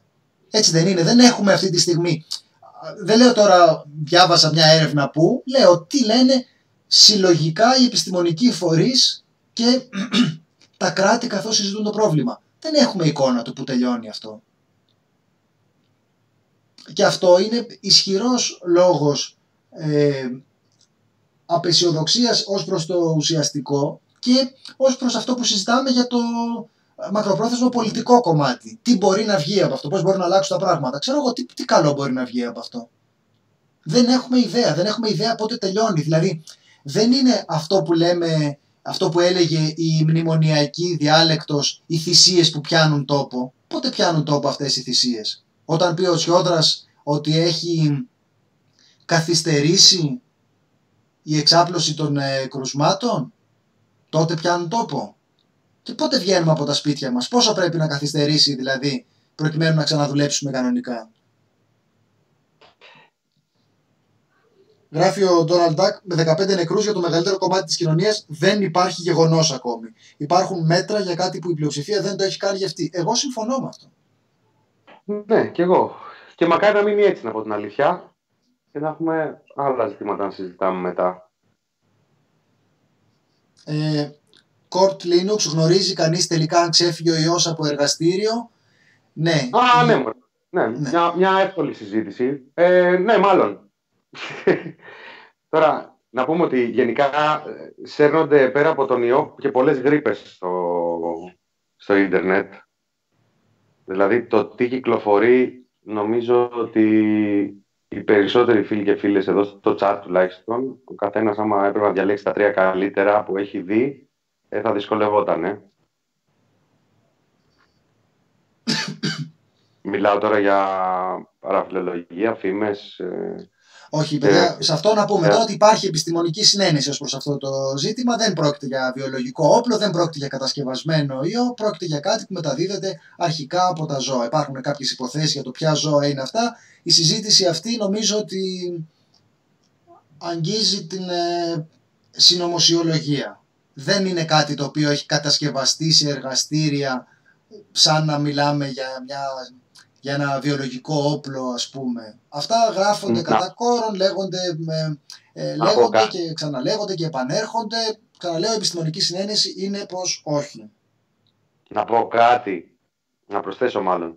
Ε, επειδή, κατά την άποψή μου τουλάχιστον, η, η ίδια η ταμπέλα της συνωμοσιολογίας τουλάχιστον μέχρι τώρα δεν έχει, δεν έχει λειτουργήσει και πολύ αποτρεπτικά όπως έχει φανεί σε αρκετές εκλογικές διαδικασίες, σε αρκετές χώρες. Με την άνοδο της ακροδεξιάς και με συνθηματολογία κατά βάση ψεκασμένη και συνωμοσιολογική. Ε, και επειδή ειδικά αυτό το καιρό ο κόσμος έχει πάρα πολύ ελεύθερο χρόνο και ειδικά και για έτσι ηλικίες ε, αρκετών ε, δεκαετιών οι παρέες ανακαλύπτουν και τα chain ε, μηνύματα αλλά Facebook, στέλνει ο ένας τον άλλον από ευχές, ε, χαιρετισμούς και τέτοια λόγω των ημερών μέχρι ε, κάποιο κείμενο το οποίο φημώθηκε και πέρασέ το και κάποια δράση που δήλωσε ή μη δηλώσει στην έξοδό σου και δεν θα σε βρει κανείς και άμα το δώσεις θα βρουν το στίγμα σου και παίζουν άπειρα τέτοια. Και θα παίζουν όπως πάντα παίζανε απλά ε, τώρα έχουμε τέτοια πρόσβαση στο ίντερνετ και στην πληροφορία που διαχέεται. Ε, μία γενική προτροπή να είμαστε πολύ ακριβείς όλα αυτά τα, τα πίτουρα είναι, ε, είναι γρήπες κανονικά. Δηλαδή το να γράψω εγώ κάτι 10, το να γράψω 9 σωστά και ένα λάθος δεν, δεν κάνει το αποτέλεσμά μου ε, σωστό. 9 σωστά πράγματα και ένα λάθος, να τα συνδυάσω. Δεν κάνει το αποτέλεσμά μου σωστό ούτε αληθές. Ε, εγώ θα έλεγα σε αυτό τώρα ότι υπάρχουν, υπάρχουν μπόλικα άρθρα γι' αυτό, αλλά παιδιά σε αυτό ας επιμείνουμε στην επιστημονική συνένεση. Καταλαβαίνω την δυσπιστία προς τους ε, επιστήμονες, αλλά εγώ μηνά, όπως ξέρεις, δεν έχω πρόβλημα με τη συνωμοσιολογία. Πιστεύω ότι είναι μια ταμπέλα που κολλάμε πάρα πολύ εύκολα όταν κάτι αποκλίνει από την επίσημη ρητορική. Αλλά, ε, εδώ που τα λέμε, χρειάζεται και να μπορεί κανείς κάτι να δείξει. Το, το γεγονός ότι γενικώς και αορίστως κάτι μας κρύβουν δεν αποτελεί απόδειξη. Απλά είπα ότι, να, να, να πούμε και δύο κουβέντες, ρε παιδί μου, παραπάνω. Γιατί από μόνη της η ταμπέλα δεν, δεν ναι, ναι, ναι, ναι, ναι, κατάλαβα. Στους ίδιους τους ε, ανθρώπους. Δηλαδή δεν, ναι, ναι, ναι, συμφωνώ, συμφωνώ, συμφωνώ. Τώρα να, είναι μετρήσιμο, να έχει μετρήσιμο αποτέλεσμα το να ε, απαντάμε για κάτι απλά ότι είναι ε, στην νομοσιολογία γι' αυτό. Και επειδή, όπως είπες και εσύ, και πολλοί κόσμος δεν έχει το ταμπού το να σκεφτεί, να κάνει συλλογισμούς, να συνδυάσει στοιχεία και γεγονότα και να, να δει τέλος πάντων ένα συντονισμό σε κάποια πράγματα. Ε, το, το, η βασική αρχή καπιταλισμό έχουμε, όπου υπάρχουν ε, ε, συμφέροντα, υπάρχει και ένα συντονισμός. Δεν, δεν, ε, δεν, δεν πρέπει να είναι ταμπού αυτό. Ε, αλλά δεν τελειώνει εκεί όλη η, ιστορία. Εγώ γι' αυτό ήθελα να τονίσω και στους φίλους που ακούνε και ε, σε φίλους φίλων ε, ότι γενικά κυκλοφορούν πάρα πολλά πράγματα. Κυκλοφορούσαν πάντα στο ίντερνετ και κυκλοφορούσαν και πριν το ίντερνετ ε, διάφορα πράγματα από στόμα σε στόμα. Αυτή τη στιγμή έχουμε όλοι πάρα πολύ ελεύθερο χρόνο, πρόσβαση σε άπειρες πληροφορίες και είναι πάρα πολύ εύκολο να πέσεις επάνω ακόμα και σε αληθοφανή πράγματα. Τώρα, καλό είναι ίσως σε μια επόμενη εκπομπή να αφιερώσουμε και λίγο χρόνο, τουλάχιστον με 5-6 βασικές ε, συμβουλές ας πούμε για το πώς μπορεί κάποιος να διαπιστώσει σε ένα βαθμό την αξιοπιστία ενός άρθρου ή μιας ανάρτησης ή τέλος πάντων. Ε, να το κάνουμε αυτό, να το κάνουμε και να το κάνουμε, να μην το κάνουμε βιαστικά. Εγώ, ε, ξέρεις τώρα, ναι. το αντιμετωπίζω και στα σχόλια αυτό. Μου λέγανε στην ανασκόπηση για το αν είναι και αν δεν είναι η διάρρεια σύμπτωμα και που έχω ορίστε μια μελέτη που λέει και λέω Τώρα δεν είναι της ώρας, θα το πω πάρα πολύ βιαστικά. Το μια μελέτη που λέει δεν είναι κουβέντα που με ενδιαφέρει εμένα. Το να αξιολογήσει κανείς την επιστημονική αξία μιας μελέτης είναι υπόθεση των επιστημόνων. Μόνο αν είσαι ερευνητής για το ίδιο θέμα μπορείς να αξιολογήσεις ότι εδώ πέρα υπάρχει κάτι ή δεν υπάρχει. Ίσως μπορείς να το αξιολογήσεις. Οπότε εμείς συζητάμε με αυτά που λένε οι επιστημονικοί φορείς και τα κράτη. Το πώς οργανώνεται και σχεδιάζεται η δημόσια υγεία. Και όταν τοποθετούνται ε, εξατομικευμένα συγκεκριμένοι επιστήμονες, χρειάζεται να υπάρχουν περγαμηνές για να μπορείς να καταλάβεις ότι εδώ πέρα έχουμε να κάνουμε με κάποιον που ξέρει τι λέει και διαφωνεί. Κατά τα λοιπά, το μελέτη έδειξε ότι είναι ο τρόπος με τον οποίο ξεκινούν όλες οι αρλούμπες που διαβάζουμε στην εφημερίδα για το πώς το, η, η σοκολάτα κάνει καλό στα δόντια και οι πολλαπλοί σύντροφοι προκαλούν ε, καρκίνο. Δεν είναι πράγματα τα οποία θέλουν πάρα πολύ προσοχή και ιδίως τώρα επειδή έχουμε μπροστά μας ένα θέμα το οποίο κατά κύριο λόγο είναι επιστημονικό, χρειάζεται πολύ μεγάλη περίσκεψη, ιδίως από όλους εμάς που δεν έχουμε επιστημονική κατάρτιση σχετική με το θέμα, για το πώς εκφραζόμαστε γι' αυτό. Και εγώ λέω ότι αυτός είναι ο τρόπος. Μου εξηγώ απλώς τι σημαίνει για ναι. μένα, ενημερώνομαι για την επιστημονική πλευρά του θέματος. Το διάβασα μια εργασία που λέει είναι κάτι το οποίο εγώ δεν θα το λάμβανα σοβαρά υπόψη μου. Και μπορούμε σε κάποια άλλη στιγμή, όχι εκτός χρόνου εκπομπής, ε, να το εξηγήσουμε με περισσότερα λόγια. Μινά, νομίζω ότι κάπου εδώ τελειώνουμε. Θα ήθελες να χαιρετήσει για το κλείσιμο αυτής της συζήτησης. Ναι, και να χαιρετήσω έτσι. Ε, ότι υπάρχει μια δεδομένη κατάσταση και όσον αφορά τους ε, ελληνικούς, τους κρατικούς ε, θεσμικούς παράγοντες, αλλά και τους ε, διεθνείς. Ε, επειδή έγινε τέτοια φύση όλης αυτής της συζήτησης, το ξέσπασμα μιας πανδημίας ενός νέου ιού και ούτω καθεξής, έχουμε δει τουλάχιστον την κυρίαρχη γραμμή, αυτή που προβάλλεται από τα ΜΜΕ και που φτάνει σε όλο τον τον κόσμο να, να ακολουθεί κάποιες διακυμάνσεις. Δηλαδή, ε, το πρώτο διάστημα ε, ε, ε, εξέπεμπε ότι δεν είναι κάτι τόσο επικίνδυνο, λιγότερο επικίνδυνο από την κοινή γρήπη. Και μετά είχαμε μια αλλαγή. Ε, όσο, όσο ανακαλύπτονται στοιχεία και μπαίνουν στην συζήτηση και εμπειρία και έρευνες, τόσο αλλάζει η διάγνωση και η κεντρική γραμμή, η mainstream γραμμή που λένε. Αυτό αφήνει, σε πολύ, αφήνει κενά ε, και, και, και ε, οθεί κόσμο να φλερτάρει με ε, τη συνωμοσιολογία ή τέλος πάντων με αμφιβόλου ποιότητας απόψεις. Γιατί α, αν αυτό ίσχυε και δεν ίσχυε το άλλο και ξαφνικά άλλαξε, γιατί να μην ισχύει και κάτι άλλο. Το, το καλό είναι να βασιζόμαστε πρώτα απ' όλα σε πράγματα που είναι τεκμηριωμένα και γενικά να μην, να μην ε, ε, δηλώνουμε ε, απόλυτη για τίποτα, αλλά πάντα με, με στοιχεία, με πράγματα τα οποία μπορεί να είναι χειροπιαστά. Τουλάχιστον για όσα εκφράζουμε βεβαιότητες. Τώρα, για εικασίες και ούτω καθεξής, ο καθένας μπορεί να έχει τις δικές του. Δεν είναι αυτό το, το θέμα. Αλλά για το τι ισχύει πρέπει όλοι να συμφωνούμε πάνω σε τεκμηριωμένα αποτελέσματα και, και να προσπαθήσουμε να κλείσουμε και τα αυτιά μας ακριβώς αυτή τη ρευστότητα αυτή τη στιγμή της, ε, της κατάστασης. Δεν βοηθάνε να πούμε Κωνσταντίνε και ε, οι θεσμικοί παράγοντες. Δηλαδή το, η ΕΡΤ φιλοξενεί έναν καθηγητή ο οποίος για το θέμα της διάρκειας που μας ρωτήσανε πριν από λίγες ημέρες ε, ε, με νεύρα και εκείνο, τη μέρα που είχε νεύρα και ο κύριος Καρβαλιάς ε, έλεγε ότι όχι παιδιά δεν υπάρχει αυτό και τέτοια και χτες ε,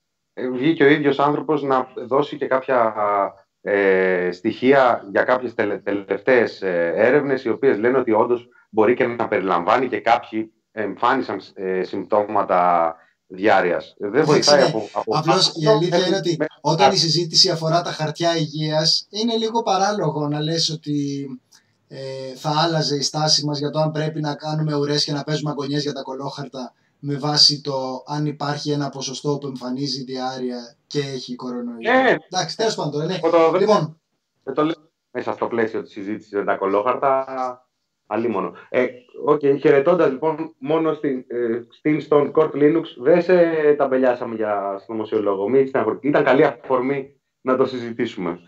Λοιπόν. να είστε καλά. Καλό απόγευμα και τα λέμε πάλι αύριο 4 με 6. Φιλιά. Γεια σας.